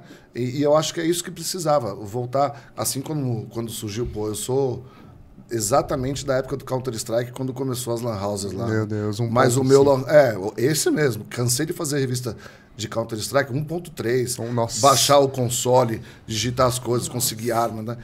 Fazer mapa Caraca. né? Hoje eu vejo o meu enteado lá jogando Counter-Strike, eu fico olhando e falo, pô, mas o cara tá ali, eu tô vendo a sombra do cara, qual a graça? Que é, mudou muito, né? Os caras estão preocupados que a resolução. O mouse tem que ser não sei quantos mil Sim. DPI. Só aqui o meu pra- era bolinha, cara. A gente tirava limpava, Tirar de limpar. Soprava. Cheia de cabelo aquela merda. Mas entende? Não- Eu não tô desprezando a, a qualidade do que tem hoje. Sim. Mas a gente tinha diversão pra caramba. Eu virei milhares de noites, sei lá quantos anos, dormindo em Lan House, virando. E dava diversão do mesmo jeito. Então, quando me perguntam assim, ah, Forza, que é o bem. que- É, ou Sega ou Nintendo, eu falo, cara, é um Muito fator de diversão, assim, pra mim. Pra mim, eu respeito quem defende com unhas e dentes, né? Ainda mais que a gente tá num país polarizado, né? Se você falar bem do Nintendo, é porque você não gosta da Sega. É, eu já, Não, me ferrei, eu já me ferrei muito aqui com isso daqui, viu? Falar, de falar de já- um e a galera me matar no outro Não, dia. Me chamaram para um documentário no Terra outro dia. Outro dia, já acho que já tem uns dois anos. Sei lá, por aí. É, Pô, eu pensei que iam, que iam perguntar das coisas que a gente está falando aqui hoje, que muita gente da geração nova não conhece. Sim. Ou da dessas pessoas que viveram aquela época querem saber mais, Claro. ou relembrar. Cheguei lá, o básico da entrevista era Sega ou Nintendo? Ah, não, ainda não. Daí acabou, eu cheguei pra menina e falei, pô, jura por Deus que. É isso que vocês isso? queriam, porra? Tá bom. E o pior, eu não tenho resposta pra Sega ou Nintendo. Tem coisa que eu amo na Sega e tem coisa que eu amo na Sim. Nintendo. E não dá pra. Eu não consigo, eu sou o cara mais indeciso do mundo. Então não, não consigo. Eu digo que, que assim, você joga atual? Jogo. Joga. Jogo. Que nem você falou do Forza. Cara, eu jogo atual também. A gente joga atual, mas não tem algo que me prende mais como os antigos. Então, essa que é a questão. Cara, eu pego um, um- vai, um, um Super Nintendo, que eu, eu, eu tive mais a- a- o contato com o Super do que Mega. Minha esposa já teve mais com Mega. Cara, é muito mais fácil eu per... Eu vou, vou, vou fazer um exemplo do Metal Slug. Metal Slug, eu tenho um Play 5, tava o Metal Slug lá na promoção, eu baixei o negócio, eu fiquei quatro horas no Metal Slug. Cara, a gente tá falando de um videogame de última geração, numa TV de Bacana. última geração. E eu jogo ali no Metal Slug. Às vezes eu pego um jogo atual, eu jogo meia hora já me cansa. Cara, Eu, eu tenho na minha lista de falhas na vida Blackthorn. Eu jogava. Blackthorn era pra mim um dos jogos mais legais do Super Nintendo. Não sei se vocês já jogaram. Não. Eu, de, É plataforma. nome, de nome eu não tô É recordando. um mas jogo depois- de plataforma e tal. E eu jogava na, na redação da revista lá, eu achava do caramba. Daí, sábado, a locadora esvaziava, né? Podia ter 5 mil cartuchos. É. Nossa. Aí você sobrava lá cinco gato pingado. Um jogos em japonês que ninguém conseguia jogar. Eu chegava lá no Super Nintendo, não tinha nada, tava o Blackthorn. Eu falei, mas por que, que ninguém joga Blackthorn, né? E eu já joguei várias vezes, é que eu não tenho realmente paciência. Mas eu, eu falo assim, se eu tiver que zerar um jogo na vida, não vai ser nada dos atuais. É um Blackthorn. Porque é uma coisa tá mais. lá. Mas eu jogo, tô, tô jogando agora, atualmente, eu tenho tudo parado, assim. Dois é, Tomb Raider, eu- é, o Definitive Edition e o Rise Tomb Raider lá. É o- eu acho que é o último da, da- É o terceiro da última franquia É. que teve. Eu tenho, os dois estão parados. Eu tenho Uncharted, o, o 4, parei. Ah, não, aí não, pô. Você parou? Ah, facinho. Não, não, é- não, eu me senti um imbecil, inclusive. Por quê, Ivan? Pô, começou a chegar um monte de cara de tudo lá, eu dando tiro e morri. Né? Daqui a pouco o jogo escreveu assim. Nossa, Você isso quer não- que diminua o seu nível de dificuldade? eu mesmo. me senti humilhado, falei, eu- Deixa parar, quieto. né? eu volto. Um dia eu, volto, no normal. Eu vou parar por aqui. É... Tô jogando Sherlock Holmes. Eu gosto do jogo de estratégia, de inteligência, de, de você ter que Boa. pensar. Sabe? Não é só. Tá, tá, tá, tá. Tem Metal que ter... Gear? Pô, Metal Gear foi o primeiro jogo que eu Que é zerei bem na vida. estratégia, né? Eu tenho o Metal Gear assinado pelo Kojima, né? É nada. Ah, eu tenho. Caraca. BGE. Foi, é, eu lembro até hoje. Chegou o Metal Gear Solid. Eu peguei ele, chegou num dia 11 de outubro de 90 e alguma coisa. O primeirão mesmo, de É. Play 1. Peguei ele, levei pra casa. Vinha numa ca... Porque eu tive... Quando a gente ficou grande, bastante assim, de importar muito, a gente teve um escritório na Califórnia e um em Miami. Meu Deus. Por quê? Porque quando ia sair... Puta, aquela época era complicado. Para você comprar jogo, você recebia uma, um fax seis meses antes do lançamento, com as datas de... Ó, 25 de janeiro de 2024. Seis meses antes. Você tinha cara. que escolher os jogos que você queria, quanto você queria comprar e pagar. Daí os jogos estavam reservados para você. Então eu tinha um escritório, uma sala, uma salinha. Sim. Não tinha Sim. gente. Eu precisava ter um endereço comercial, mas eu Sim. tinha lá e eu tinha uma pessoa que ela recebia esses documentos lá pra gente e fazia a compra, a gente fazia o pagamento e tal, beleza. Só que aí tinha aquela guerra de quem, quem a Pro Games é a maior. Ela tem que ser a primeira a ter os jogos. Ter os jogos. Primeira. Sim. Então o que a gente fazia? Tinha um frete lá que era 24 horas Miami. Eu saía da Califórnia e no dia seguinte estava Miami. E aí a gente tinha um monte de gente aqui trabalhando na questão da liberação da mercadoria no Brasil, porque tinha Cassex, tinha um monte de coisa da Receita Federal, era um saco. Tinha que chegar em três dias aqui pra gente. E liberar, e ir pra loja. Pelo menos na matriz. Sim. Sim. E principalmente pra revista Gamers. Os jogos, todo mundo via de verdade primeiro na Na nossa. nossa. Porque os caras pegavam matéria lá de fora. Ah. Jogar, jogar, te- ter o jogo na mão pra Não, jogar. pra jogar e ali ver como que era realmente É. a experiência. E isso trazia a gente na minha locadora. Cara, aí- uma estratégia perfeita E, na época. e aí, as redações. De, eu tinha amizade com todo mundo, São Games, Game Power, todo mundo. Pedi um jogo. Oi, Ivan, você me arruma um jogo pra gente fazer o detonado desse mês e tal? Claro que nunca era o supra-sumo, o melhor do mês. Sim, claro. E eu também conseguia com isso o quê? Pautar as outras revistas. Eu sabia mais ou menos o que, que eu É. tava mandando pros caras e não era o que eu tinha na minha. Boa. Entendeu?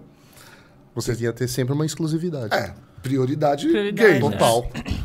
Aí, eu não, eu não pensava em colecionismo.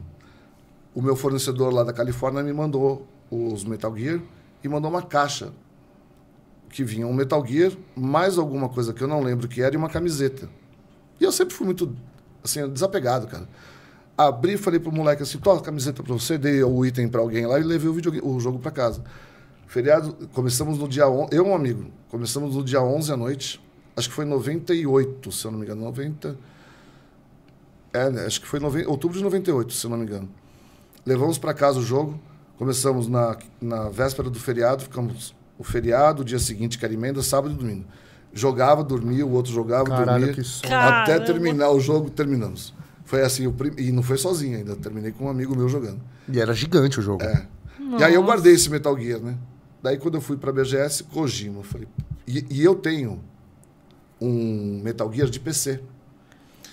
Olha que legal. Levei os dois pra BGS. Cheguei pro Marcelo, né? Falei, Marcelo, consegue autógrafo pra mim? Ele falou, pô, Ivan, o Kojima não vai autografar fora do meet and greet e tal. Sim. Daí tem um menino, esqueci até o nome dele, pô, gente boníssima, eu sou péssimo pra nome. Ele falou, dá na mão dele aí que ele tá cuidando do Kojima. Ele que leva pro hotel, traz, vê se ele consegue. Era o último dia da BGS. Aí ele pegou esse daí, pôs no bolso e falou, deixa comigo.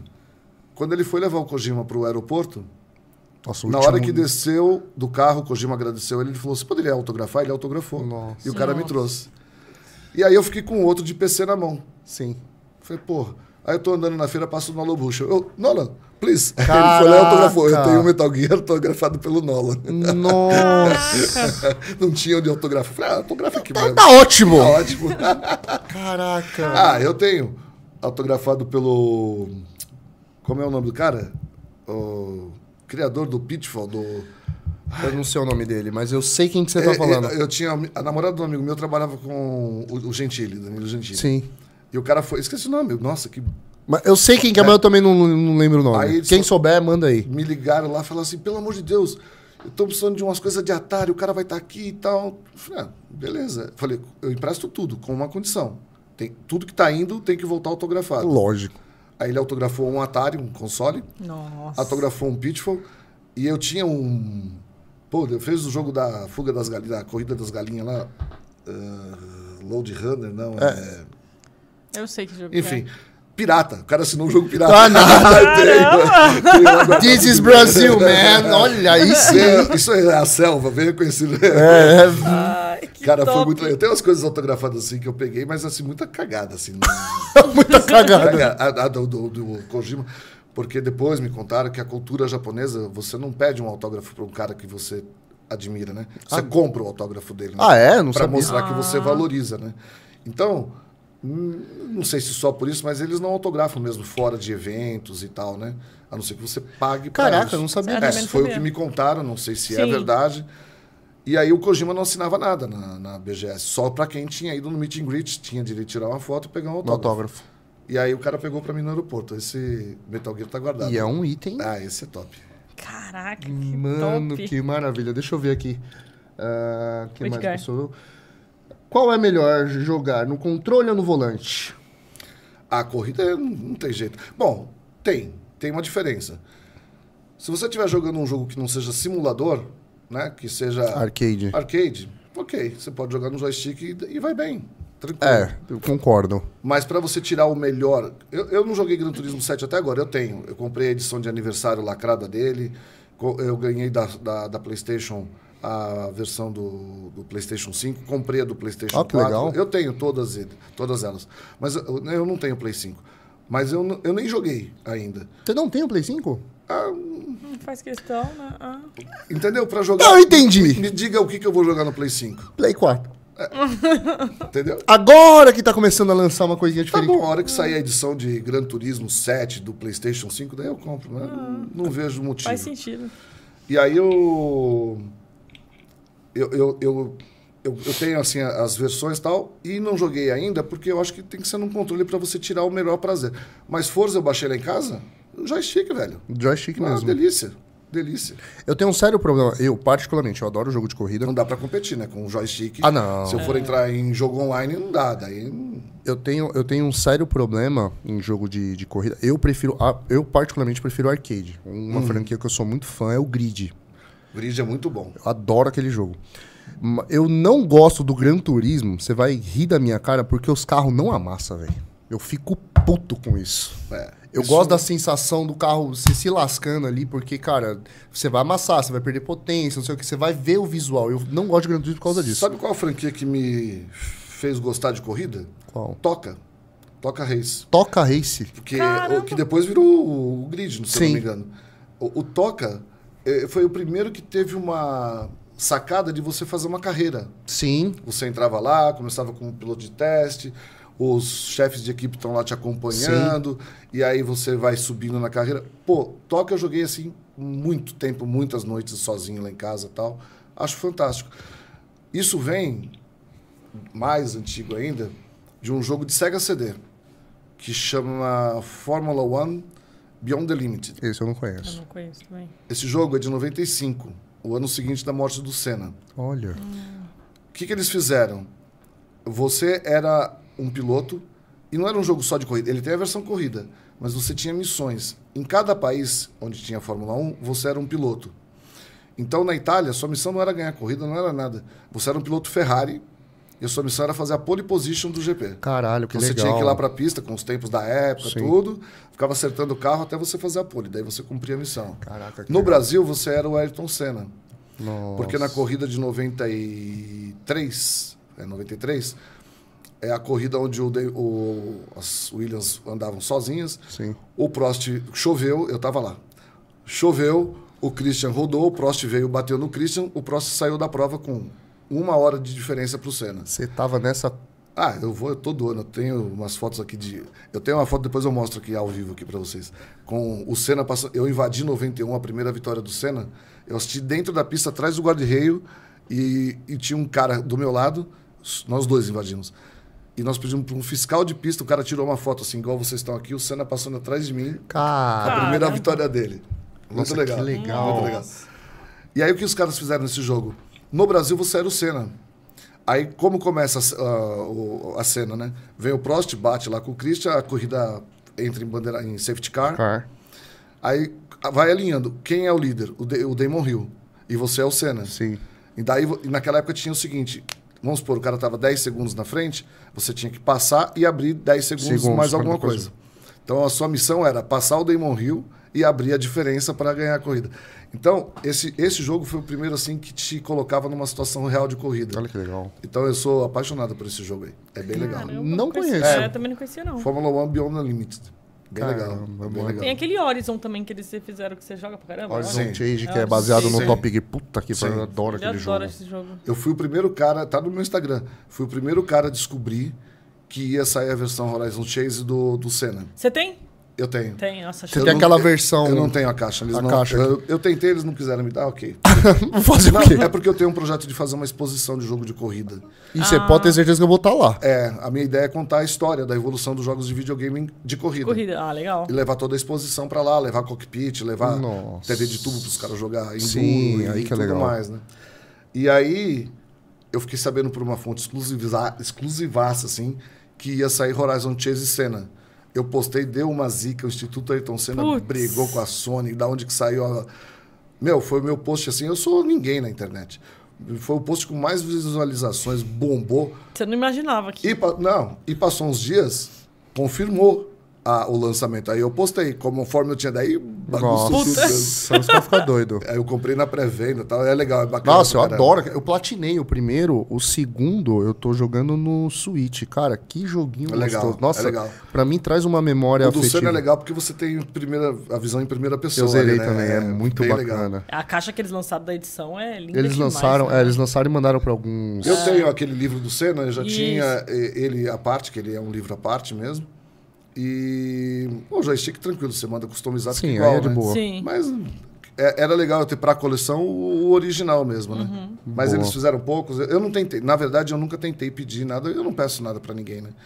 Mas assim, algumas pessoas que me conhecem sabem o tamanho da minha coleção e que tem parceria com eles lá, mandaram, falaram, pô, o cara tem uma coleção gigante, manda lá, vai, né? Legal, né? Eles Ah, não- legal. nunca entraram em, e, e- e falaram, foi o primeiro cara da notícia em primeira mão, mas os caras da Quidditch não quiseram Ficaram, mandar. raiva, ficaram com raivinha. É, Ficaram não, com- não sei se foi raiva, acho que. É que eu não. Como eu não tenho rede social, não sou youtuber, não faço hype nenhuma. É, né? É, pra eles, qual é a vantagem de me dar um jogo, né? O jogo eu tenho, eu só queria a caixa. Manda a caixa. Manda a caixa pro menino que ele quer. Deixa eu ver mais o que, que tem de comentários aqui. Ah, Bobo. ah, galera reclamando que, não, não. tá rodando em 120 FPS. A gente brigava com aquela caixinha do Master System pra jogar Sonic. Puta, era verdade. né? É isso aí. Ah. É o que eu falo. Não tem muito sentido, né? Todo mundo se divertiu com tanto menos qualidade. Não... Ah, e naquela época era legal porque eu, eu vejo que a gente, a, a nossa graça ali era reunir os Ó, amigos. O público não vai ver, mas olha que legal. Interlagos, não reparem um macacão, era kit de guerra. Caraca, velho. Macacão, coisa antiga isso daí, hein? Não é que kit de Fórmula 1 é assim, você tem que pôr garrafa d'água. Na época, Walkman, você tinha que ser comida, assim, tinha que ir munindo pro autódromo, né? Senão. Puta, que legal, Eu mano. dormia lá, ficava três dias lá. Isso aí eu invadi porque eu fui com o pessoal do Banco Nacional. E aí eu fui passando dando camiseta. Banco boné. Nacional. Eu dava tudo que era do Banco Nacional pros caras de seguranças. Deixa eu só ir ali tirar uma foto. Passava mais um portão, mais um portão. Aí Quando via, já tava dentro Cheguei quase de cueca lá, mas cheguei. Bom, você tem outra paixão também, né? Inclusive, além de você ter paixão aí pelos games, ter paixão pelos jogos de corrida, você tem uma paixão aí particular que tá até feliz com o jogo de ontem. ah, mas que voltou à normalidade ontem. perdi, perdi a humildade. Nada sei. fora do comum. aqui, né? de vez em quando aqui vem uns convidados que defendem o Palmeiras, que nem veio o Adailto, O defendeu Adailto, bem. fanático. Fanático, já jogou inclusive no palestra. É mesmo? É, que um- legal. É aquele esquema de quando você é só Ah, sei, torcedor. sei, aí sei, sei. você Legal. jogou com ele, falou que jogou com o Edmundo. Ele né? jogou Um com o Edmundo, foi um assim. negócio Ah, assim. então ele já tá aposentado também, jogou com o Edmundo. Ah, não. O bichinho joga bola mesmo. Dailton é bem bacana. E já veio o corintiano aqui, que defendeu junto comigo também. E você, mais um palmeirense. Como que é essa tua paixão aí? Que você acompanha bem do que eu vejo, né? Não. Onde eu posso mostrar? Tá aqui, ó. Dá pra ver lá? Será? Consegue pegar? É o cartão de sócio ali. Ah, é que meu celular é da cor do. Eu tenho ingresso comprado pro ano inteiro, cadeira com o meu nome lá. Eu moro a dois quarteirões do estádio. No Ah, você tem único- cadeira cativa lá. É. Ah. É em vez de ser avante, é um outro plano. Ó. Eu tive avante, eu É era passaporte, avante. ó, tá vendo? ah, é um Passaporte, velho. Legal, os caras põem o seu nome, você chega, você senta sempre na sua cadeira. no Ah, mesmo sempre lugar. na mesma? É. Que, Que que, loucura. que, que hora que fica a cadeira? O meu fica no Gol Sul. Gol Sul. No Gol Sul. Onde o Piqueires meteu aquela bola no ângulo ontem. Sim, Nossa, ali. que golaço. Meu Deus. Deus ah, do céu. ontem, Que ó. golaço. Eu não sou. Parecia FIFA, aquela de eu jogo não de sou de, videogame. de, de ficar comemorando em jogo, não. Mas ontem a gente tava num no, no, restaurante, a gente foi alm- almoçar. Almoçar. É. Porque a gente não tinha Virou almoçado direito. almoço janta. É. aí, cara, na hora que o cara fez o gol, tinha um garçom na minha mão. O garçom já tava puto. Cara de São Paulo. Não, eu falei, puta que pariu, golaço. O cara olhou pra mim, me condenando. Aí eu o vou cuspir na sua É, comida. também, mas tem pouco os caras não ganham título. É, tudo Quem não bem. ganha o título? É, o É, cara o cara falando puto, é? Também mó tempão que eles não ganham título. É, faz oito meses. Deixa eles, Não, deixa eles fazer cinco, deixa. Deixa. Puto. Aí o juiz acabou não dando acréscimo. Eu falei, caralho, não vai continuar goleado. O cara ficou mais puto aí. Eu falei, vambora, que eu vou apanhar nessa porra. Não, mas, mas você sabe que todo mundo acha que eu sou fanático, né? Eu, eu sou palmeirense, obviamente, Sim. vou em todos os jogos, mas eu vou em todos os jogos por quê? Porque pra mim é cômodo, eu moro a duas quadras, eu vou a pé. Caramba, você vai a pé. É, é duas quadras mesmo, não é modo de falar, é duas Nossa. quadras. Eu fui, no- quando inaugurou a arena, teve o show do Paul McCartney, Sim. eu fui. Olha que legal. Aí ele saiu do palco, sempre volta pra fazer o bis, né? Daí eu falei assim, ah, vambora, tal, vamos. Cara, eu cheguei em casa, liguei o Multishow, ele tava entrando no palco de novo. É tão perto que deu tempo dele sair, voltar, pedir o bis, ele chegou e eu cheguei em casa. Ah, aliás, eu tenho uma foto dele, a comitiva dele, para ir pro Allianz, passar, pararam no farol na porta da minha casa. Eu tirei uma foto e falei, pô, uma carta na minha casa. Boa! Pertinho. Mas É é fica, uma, fica uma loucura dia de jogo, né? A É, região, fica, né? Fica. Outro dia o Flanelinha queria cobrar para eu parar o carro. Eu falei, Ah, é, mas é isso que eu ia falar. sair, só queria entrar com o carro na minha casa. Ah, É porque- palhaçada um negócio É, desse, não, né? de Não, mas eu é- moro do lado. Então, é assim, não é o futebol, é que eu tenho uma turma de amigos. Que A gente Ah. já tem um ritual, vai antes, come. Sim. Eu não bebo, mas eu tomo uma cerveja com eles de vez em quando. Legal. Aí ontem a gente saiu cedo, a gente foi pra uma pizzaria, ficamos lá até tarde vendo o jogo do Corinthians, entendeu? É um, é um, é. É um lazer, né? é um lazer, né? Sim. Aí o pessoal acha que eu sou fanático, que eu morro por futebol. Eu falei, mano, se eu fosse, eu tinha vindo com a camisa do Palmeiras. hoje, né? Mas eu curto, gosto, eu gosto de esporte em geral, né? É quando você falou que eu tenho uma paixão, eu pensei que o Edgar tinha te contado. Minha neurose mesmo é Fórmula 1, né? Eu sou doente por Eu ia Fórmula perguntar se jogo de Fórmula 1 também você joga. 1. Sim. É. A tua doença é Fórmula 1. Fórmula 1, que chegou pra mim um lote. Sabe o que é laser disc? Sei, sim, eu sei. Sim. Na época desse jogo do Metal, foi na mesma semana do Metal Gear que eu zerei, eu tava no Santa Ifigênia com esse amigo. E aí eu vi um negócio, capacete do Senna, um negócio quadrado, entrei na loja e falei pro cara, o que, que é isso aí? Ele falou, um laser disc. Falei. Tipo, como se fosse uma comum, né? Uma normal. É, mas era anos 90, mas Sim. tudo bem. Eu falei, o que que é laser disc? Ele falou, cara, é o avô do CD. Eu falei, pô, é um filme? Ele falou, é. Eu falei, quanto é? Ele falou lá, eu comprei. Não tinha o aparelho. Daí saímos da Santa Ifigênia, fomos lá para 25 de março, numa loja de equipamentos usados, comprei um laser disc, cheguei em casa, liguei, tudo em japonês e eu parecia um louco. Imagem horrível, 480p. e Eu... Por isso que eu falo, tá vendo? Como não precisa ser Sim. tudo isso. Sim. Curti pra caramba. Eu falei, nossa, bacana. Daí eu tenho um amigo meu, Marcelo, depois eu vou passar que ele vai ficar contente de eu mostrar isso. Legal. É, nos anos 90 tinha o bar do Luciano do Vale, que chamava Vale Sports Bar. Era um lugar para quem gostava de esporte. Você chegava lá, um telão era boxe, na- no auge do boxe, Que o outro legal. telão era Fórmula 1, duas da manhã, GP do Japão. Olha que legal. O outro telão era futebol. E você ficava lá, era grande pra caramba. O que tem os, os pubs hoje em dia, Foi, né? foi ali que narrou aquele gol do Alex que deu que chapelou o Rogério Senna, não foi? Que tem uma puta narração dele. Putz, eu não sei. Ela Eu é fanática eu por acho que futebol. foi. Ela já foi que ele muito chapela o fanática. zagueiro, chapela o É, Rogério o gol eu Ceni. sei qual que é, É, histórico. então. Nossa, tem uma narração histórica dele também disso daí. Acho que é o. Será que é do Silvério? Ah, é José, José Silvério, José ele Silvério. mesmo. Ele É, mesmo. Ela manja, a eu narração conheço. dele é Ela, maravilhosa. ela manja, não manja de Não, nenhuma. era, era um bar muito legal, assim. Ia muito esportista lá. Eu conheci o filho do Pelé lá, o Edinho. Olha um que monte- legal. é, ia um monte de gente. Eu falei o Edinho, mas ia um monte. Eu, eu ia tu, tudo que era esporte, então eu tava todo dia lá. Aí o que aconteceu? Eu cheguei um dia, que a Fórmula 1 e a Fórmula Indy, as 500 milhas, são Mônaco e, e Indianápolis é no mesmo dia, sempre, historicamente.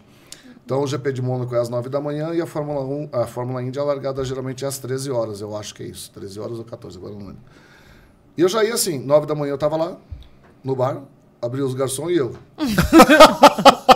assistia o GP de Mônaco, almoçava no lugar, dava a largada da Fórmula Indy, assistia, depois tinha futebol e eu ia embora. Nossa, Mas passava o dia no bar. Passava o dia. Então, o DJ da casa já me conhecia.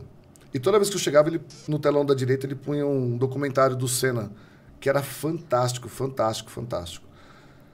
Inclusive, na época, eu paguei para ele copiar tudo para mim em VHS. Falei, pô, copia isso para mim e tal, né?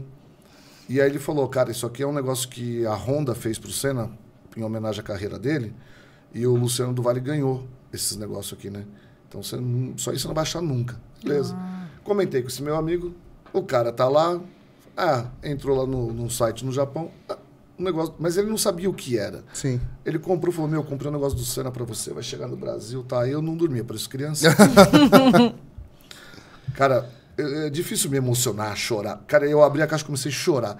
Era Caramba. exatamente os LDs que o cara passava lá. Nossa, Ó, cara. isso. Olha que Mas me legal. arrepiou também. Além de ter os LDs, ainda vem uma outra caixa junto, com uma camiseta do Senna, Nossa. escrito Ayrton Senna e escrito os negócios em japonês, trimundial. E, e vem um pin dourado, assim, zerado num saquinho. Cara, impecável, impecável. intocável, assim. E aí o cara falou, ó, isso aqui é presente. E, cara, eu ganhei um leilão, você que vai pagar, mas ganhei um leilão. Tem 72 laser discs de Fórmula 1, desde os anos 70 até 2000. Algum Ivan lá no Japão, japonesinho, Nossa. colecionava esse negócio. E pôs Fórmula 1. vender. Deve ter morrido. Alguém. Cara, uma bagatela, uma, ridículo o número. Paguei nada. Mandamos para o Brasil, pandemia, chegou no meio da pandemia. A Receita cismou que era coisa para vender, não deixou entrar. Puta. Cara, eu fiz o diabo, eu falei com pessoas, eu tentei de tudo, não liberavam.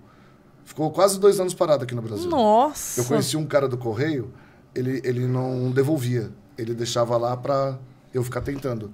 Chegou uma hora eu falei, meu, vai pra perdimento esse negócio. Devolve pro Japão. Mandou pro Japão. Mais um ano depois, mês passado, dia 27 do mês passado, um amigo meu que mora na República Dominicana vinha pra cá, eu mandei pra casa dele. Fiz o cara trazer 23 quilos de laser disc. Nossa. 72 laser. Cara, é a coisa mais legal do mundo. Mano, assim. mas vai uns três anos pra chegar na sua mão. É, de três anos e meio. Caraca. E eu vou demorar mais uns 10 pra assistir tudo aqui. e o mais legal, um do- eu nunca entendi de Laserdisc. Um dos Laserdiscs é um jogo Olha que legal. de perguntas e respostas. Eu não sei ainda porque é japonês. Mas tem lá Não sei. Mansell, Berger, Senna, Patrese, tem todos os pilotos lá. E aí eu vi um videozinho que tem a pergunta, você clica e, a- ele levanta a mãozinha assim. Tem... Eu falei, vale como joguinho de corrida pra minha coleção, É, né? claro. Primeiro joguinho de corrida de Laserdisc. Nossa. Cara. Cara, mas era sensacional, uma coleção impagável. Porque eu, eu já procurei avulso, E não... não acho. Imagina juntar tudo. Tudo? Ah, É perfeito. muito legal, cara. Muito... Mas como que você começou com essa paixão por Fórmula 1? Você lembra? Então, eu acho que foi isso. Eu tenho uma tia que ela mora na rua bem do fundo do, do, do Do autódromo. autódromo. A gente mora perto. E né? quando eu era. Ela mora. É Largo do Rio. Não. Rio Bonito. É Largo isso? do Rio Bonito. É. É isso mesmo? É, É, tem ali a Rio É. Bonito, a Avenida Rio Bonito. E É, tem o Largo do Rio Bonito também. A rua dela é a Rua Casqueiro. O fim da Rua Casqueiro sai no muro do autódromo. Ah. E quando eu era criança, por isso que eu falei que eu acho que não é Largo do Rio Bonito, porque o Rio Bonito não, é é, mais tá, pra frente. tá mais né? pra frente, é. Não, então, é outro nome, mas é na entrada de Tem a Avenida Interlagos. João assim. Paulo ali. Esqueci o nome, já já eu lembro. A rua dela termina no, no muro, assim. E eu era criança, tinha, sei lá, 7, 8 anos de idade, e eu lembro que eu ouvi o barulho dos carros, ficava louco, Ah. alucinado.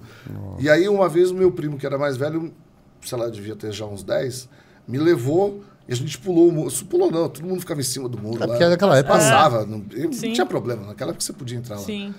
E eu vi aquelas primeiras. E era Emerson Fittipaldi ainda. Nossa, né? você tá E eu maluco. vi aqueles carros passando, meu, parecia um demente, né? Aí eu nunca fui para autódromo e tal.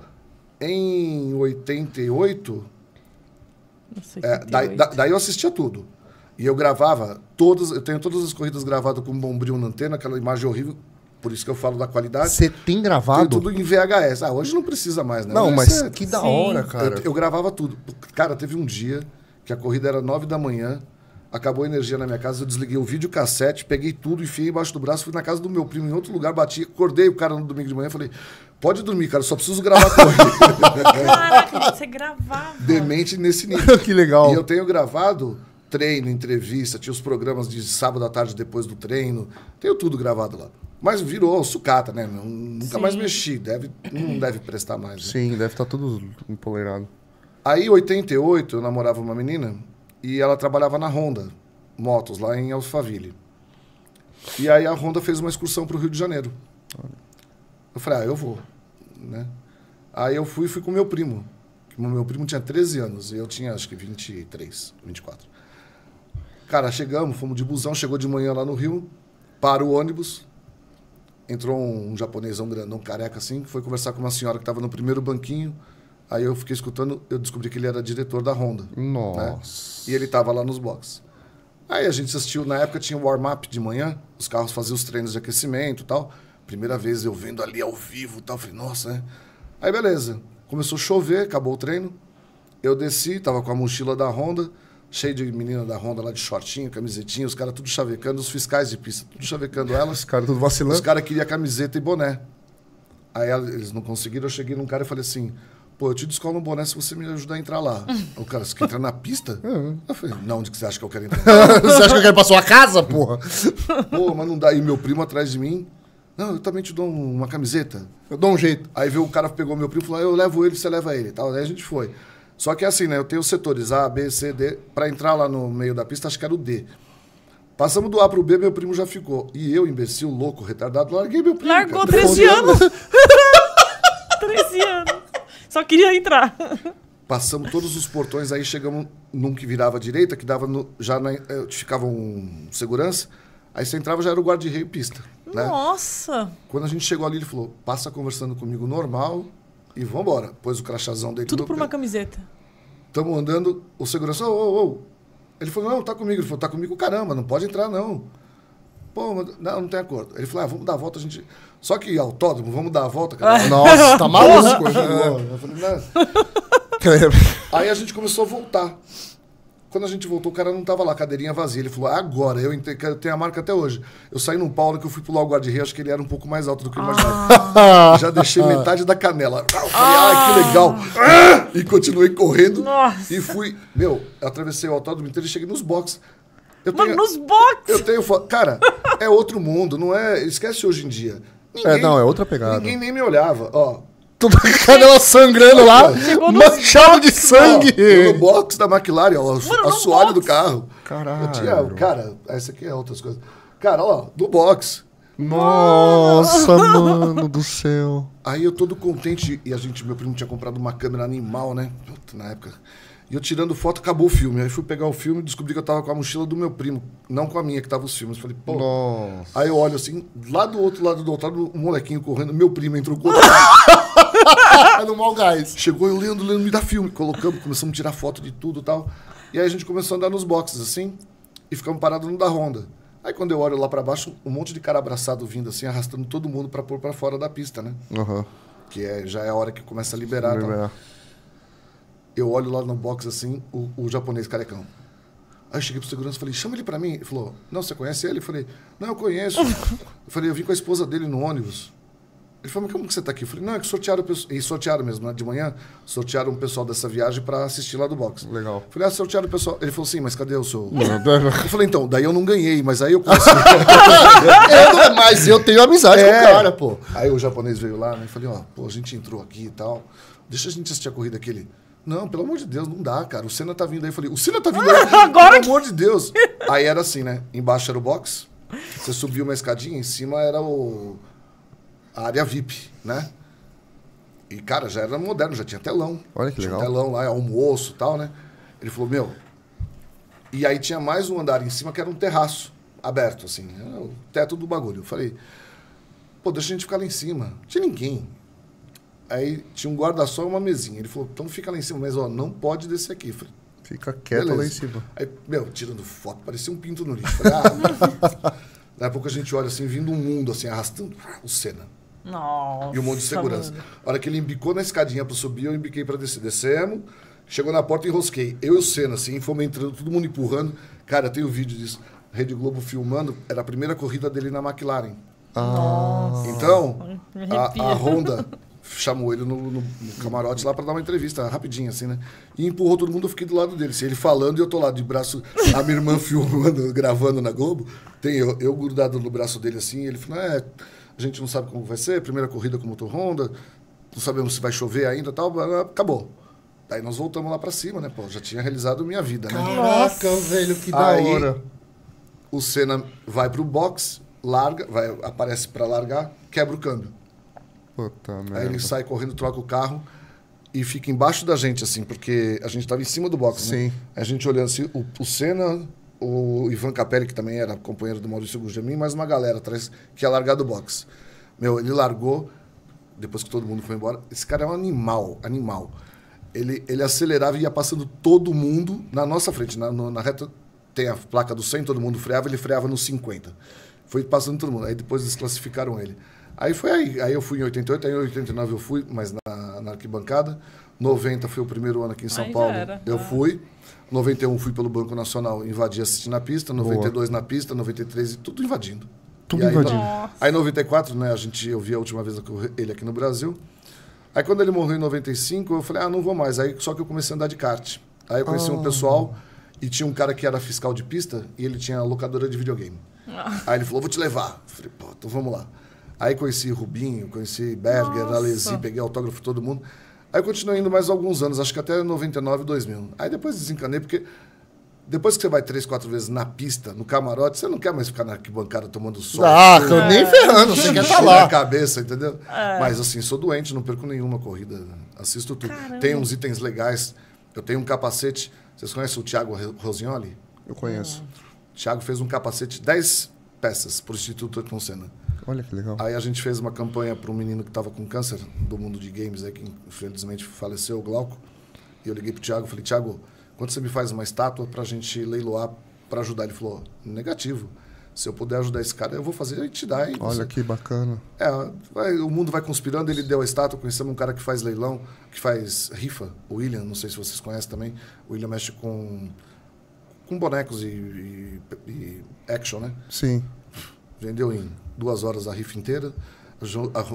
Arrecadamos a grana. O cara que ganhou não quis, devolveu pra Olha gente fazer legal. de novo. ele- E o Thiago, aí eu fui buscar a estátua, era um Mickey Mario. Puta, coisa mais legal. Nossa. O Thiago ele faz tudo baseado na cabeça que parece um rato, né? Um, um, um Mickey. Sim, assim. sim. E, e ele fez um Mario Bros. É muito lindo. Uma estátua super bacana.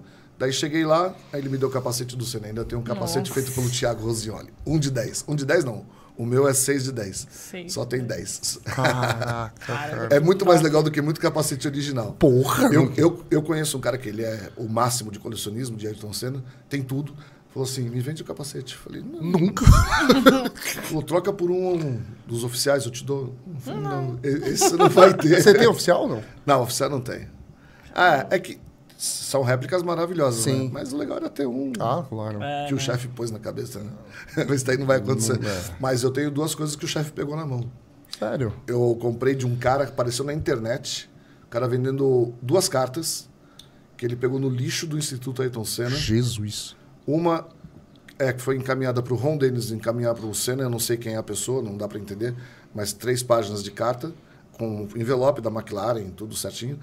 E eu tenho uma carta do Piero Fusaro, que era o presidente da Ferrari na época do tricampeonato dele, em 92, em no- 88, 91, no- 91.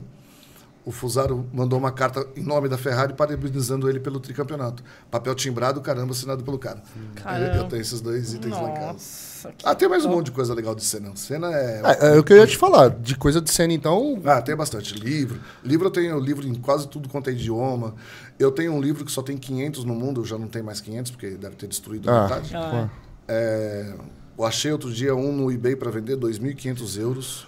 O livro é maravilhoso. Assim. É, todos os fotógrafos da época do Senna, eles doaram as- os direitos de imagem para uma, pra uma editora belga. A Bélgica é o lugar que faz os melhores livros do mundo. Eles têm, não sei o porquê, mas lá é o, o berço do mundo gráfico lá, né? E aí os caras doaram as fotos, os caras fizeram um livro com todas as fotos de vários fotógrafos da carreira dele inteira, assim. Tem um livro do Norio Koike, que era o fotógrafo. O, o Senna tinha um fotógrafo que era o, o fotógrafo oficial dele.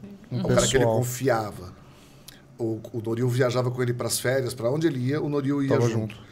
E, olha lá, não dá, não falo do Senna. Caraca. É, o Norio, no dia que o Senna morreu, ele enterrou a câmera fotográfica dele. Falou que ah, mas ele faria uma foto né, na vida. Caramba. Aí sabia. depois demoveram ele da ideia e tal, mas ele fez um livro com fotos exclusivas. É um livro num formato ao contrário, assim, bem, bem legal. Tem o da Kara Sturm, que é uma jornalista alemã que acompanhou ele desde a Fórmula 3, eh, Fórmula Ford, lá atrás. Conta muita coisa que não é o Senna piloto campeão, sabe? Assim, Sim. mais Pessoa ali. Eu tenho, um- eu tenho a recordação de um vídeo que fizeram do Senna ah, num- numa pista japonesa que eu, eu não sei que pista que é, eu Que ele sou anda nos leigo. dois circuitos? Que ele anda dos dois lados? É que não, que o pessoal o do o pessoal do Japão acho que foi o, o- a volta mais rápida que ele fez nesse circuito e eles fizeram uma réplica dessa volta em luz. Ah, eu, puta, eu sei. Colocaram o som do carro, eu não Como se ele lembro. estivesse passando, eu vi. Puta que pariu. E as luzes vão Cara, assim, Cara, é lindo demais esse vídeo, cara. Cara, assim, pra fechar de cena, eu tenho um negócio que eu vou sempre guardar na memória. Eu tenho um amigo meu que ele trabalhou no instituto com a Viviane e com a Bianca, que é a sobrinha dele, né? Aham. E eu andava de kart. E um mecânico lá chegou pra mim um dia, um senhor, falou assim: Ah, eu, a gente falando do Senna, que o assunto sempre era Senna. né? Não, porque eu trabalhei com ele na fazenda dele na última vez que ele correu de kart lá. Eu falei: Ah, é? Porque ele tinha uma fazenda em Tatuí, né? Sim. E ele tinha um kartódromo lá. Ah, eu trabalhei com ele a última vez lá tal. Eu falei: Pô, que legal. Ele falou: Ah, eu fiz uns vídeos. Eu falei: Fez vídeo? Oi? Pô, me traz a fita. Não, não tiro de casa de jeito nenhum. Eu falei: Deixa eu falar pro senhor. Se o senhor guardar isso aí, Vai vai virar mofo. Falei, eu consigo com todo cuidado, eu vou transformar isso em digital, eu gravo em DVD pra você, te devolvo a fita e um DVD pra você nunca mais. Puta, Demorou. Um dia ele me deu a fita. Cheguei em casa, eu tremia, né? É. Cara, toda a molecada, Bruno Senna. Danilo e Denis Dirani, tinham tudo 13, 14 anos. Tudo molecão. Assim. Todo molequinho, assim, sentado. O Senna à vontade, falando com os caras, é, mexe aí e tal. Daí ele ia pra pista, ficava mexendo no carro. Ah, não tá bom, voltava lá. Adriane Galisteu com ele lá, andando, ele andando com uma moto, uma, acho que era uma X, eu não entendo nada de moto. Eu também. Acho que é uma XL, andando lá. Daí eu copiei, né? Dei uma cópia pra esse meu amigo e ele levou pra dona Neide, que é a mãe do Senna. Cena. A mulher desmontou. Falou pra ele assim: nem a gente tinha esse registro. É a última vez dele aqui no Brasil. Cara. Caramba. Aí meu amigo, que Nossa, era do agora me arrepiou pra caramba. Aí o meu amigo, Rabudo, a dona Neide falou: me dá o seu celular. Deu umas luvinhas brancas falou: abre aquela porta, pode entrar lá. Ele entrou na sala de troféus que nem o Reginaldo Leme nunca tinha entrado. Nossa. Ele foi visitar antes de todo mundo a sala de troféus do Senna. Ela falou: só não derruba nada, não E não mexe encosta nada, nada. não pode tirar foto, pode ficar o quanto tempo você quiser. Falei: ô, eu que fiz o DVD, caramba. Era pra eu ter inteirado. Cara. Esse vídeo é, é impressionante. assim, É, é o último relato dele no Brasil. Depois de lá ele vai para Portugal. E aí de lá ele vai para Imola, a Adriane fica em Portugal. E ele morre. Né? Engraçado, eu não tenho muita memória. Eu lembro só do dia da morte, porque foi Ah, uma comoção, mas só. Eu não tenho memória. Ah, foi eu um outro um dia que teve Palmeiras e São Paulo. Eu fui pro Morumbi nós ganhamos dos caras lá também. Não, Caramba. é, ganhamos deles mais uma vez. Eu não tenho. Eu lembro que ele, era, assim, eu vejo que o pessoal fala que ele era famoso por correr em chuva, né? Porque Sim. aqui sempre É, o choveu, negócio né? dele era chuva. É, Né, que na verdade ele perdeu uma corrida num dia de chuva. E aí ele não Ah. se conformava. Daí ele começou a treinar, ele ia todo dia. Chovia, ele ia pro cartódromo, pro lado de Interlagos. E aí ele criou, inclusive ele criou uma técnica de pilotagem com derrapagem. Tá? Hoje em dia não dá mais que é tudo. Sim. Mas é- ele tinha um estilo muito fera, assim. Existe uma teoria na internet que fala, você que é fã do Senna, que, que falam que ele, que ele morreu, mataram ele, né? Ah, mas isso é. Que, é, eu ia perguntar o que, que você acha dessa. Eu acho asneira, mas o que, que você acha Eu, dessa. eu já vi duas, né? Uma que tinha um sniper. Que É, eu já vi cara. essa daí, do sniper. Putz, É, é. O cara tem que ser bom, Bom hein? pra caramba, porra, lá Pô, na distância. do- 300 por hora, se acertar um. O cara tem que ser muito bom, velho. É, mas não, ali foi uma fatalidade. E eu, eu tenho o livro do Dr. Sid Watkins, que era o médico da Fórmula 1, responsável pela segurança da Fórmula 1. Aquela época era uma época que a briga estava tão acirrada, era o bilésimo de segundo, não era o milésimo. E os caras estavam mexendo em tudo. Então mexeram no- na tal da alavanca lá, tal, do- no- na barra de direção. E, e o fabricante de capacete dele tinha feito o quê? Abriu a área da viseira, porque quanto mais estava ah, com viseira, tinha menos massa do casco, né? Então, aquele capacete dele era um pouco mais alto, assim. E quando o carro bate e, e a, a roda volta, a suspensão bate, por 3 milímetros ele não teria morrido. É que ela perfurou a área onde tem a espuma, o acabamento do, do capacete. E ela só entrou e picou o cérebro e saiu. Isso aí. E o Dr. Cid Óticos conta no livro que quando ele tira a balaclava, começou a sair massa encefálica. Ele teve que segurar com o dedo e tampar ali. Ele, ele já teve morte ali, entendeu? Ele ainda tinha sinais vitais, coração e tal, mas, É, não- mas ali não tinha o que fazer. e ele não quebrou um osso do corpo. Foi uma fatalidade absurda. Quantos acidentes piores que aquele eu já vi não acontece. É, o pessoal fala que se fosse hoje em dia não aconteceria, né? Com a tecnologia que a gente Então, tem. Por causa deste acidente, começou a mudar É. tudo. Na semana seguinte, teve a corrida em Mônaco. E tinha um piloto chamado Carl Wengler. Ele também bate em Mônaco lá, se espedaça, fica tudo deformado. Sim, eu vi, eu vi isso daí. E, e aí, a partir daí, os caras viram que o negócio estava muito perigoso, Ah, porque tinham tirado muita tecnologia dos carros. Foi e o presidente da época, né, da Fórmula 1, que O começou a, tirar, Moser. é, começou a tirar um monte de coisa. Tem até uma.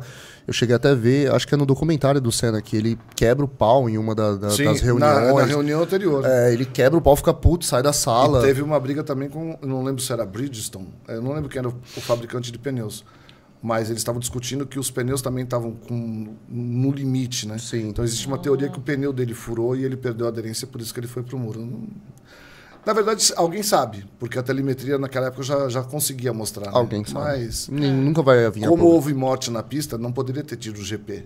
Na verdade, já não era para ter tido a corrida, porque o Ratzenberger morreu Sim, um dia antes. antes. Então, pela lei, ah, não era nem É, não. E Um pior, e pior, na largada dessa corrida, teve um acidente que voou peça de carro e matou também espectador. Nossa. Então a corrida ficou muito tempo em safety car, os carros perderam pressão de pneu, temperatura e tal. E não podia ter tido corrida mais ainda. E a ganância, né? Teve. Mas faz Ganância, parte. perdeu muita jeito. coisa. Cara, Caramba. Tem um negócio legal de game pra falar. fala aí, por Do favor. Senna. Manda aí, que é a última, porque já É. tá estourando meu, meu tempo, mas pode falar. Tem um. Eu tenho um. Não é raro, isso dá pra achar no Japão. Tem um CD de Sega Saturn, que é um documentário. É o Senna falando para gerações futuras. Mensagens que ele dá para as futuras gerações. Caramba. Em Sega CD. Olha Em que Sega. Saturno. É bem legal. É bem legal. Nossa. Caraca, É, é como se fosse um- uma mensagem para a posteridade, assim.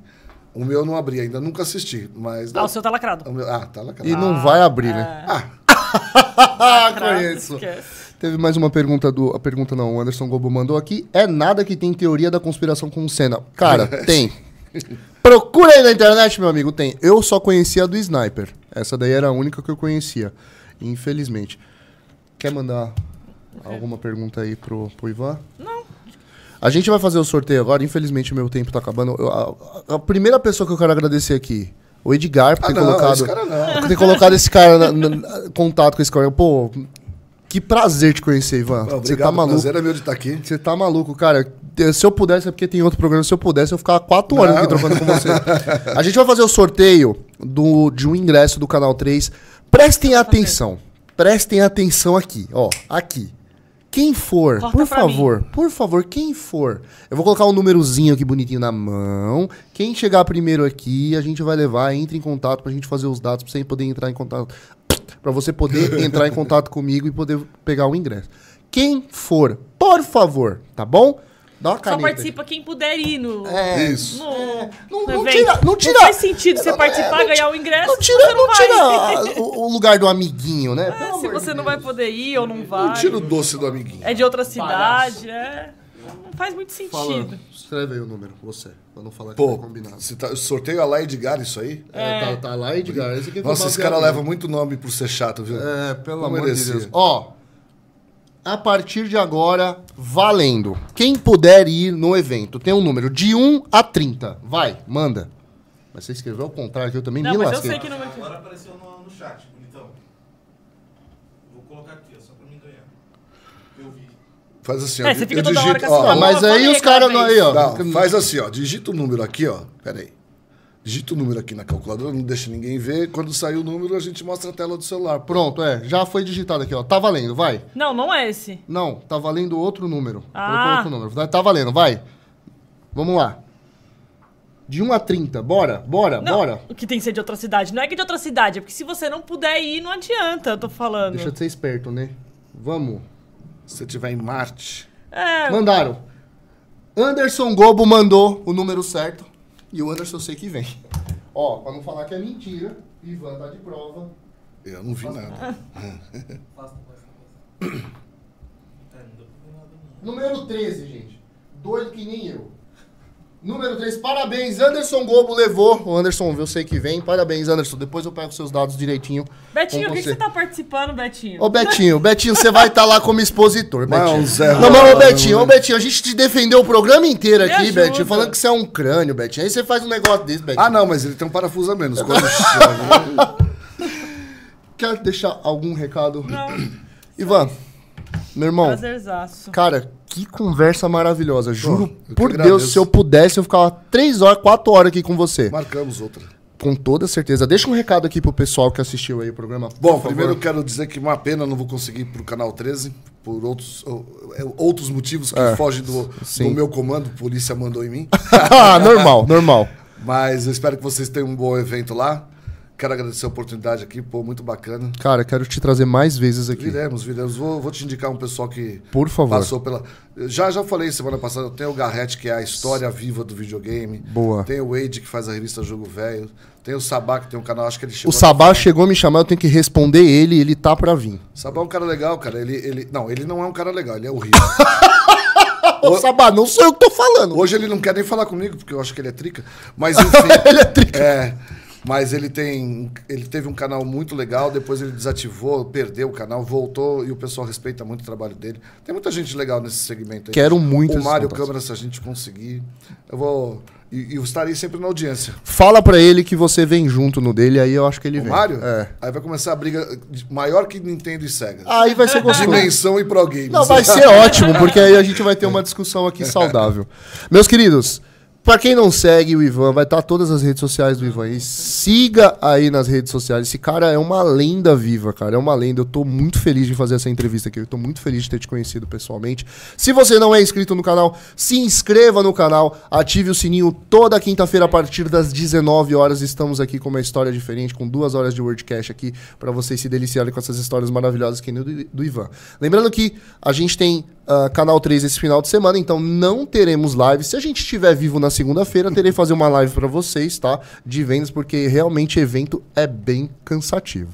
Tamo junto, até a próxima. Obrigado pela sua audiência, fique com Deus e valeu! Caraca.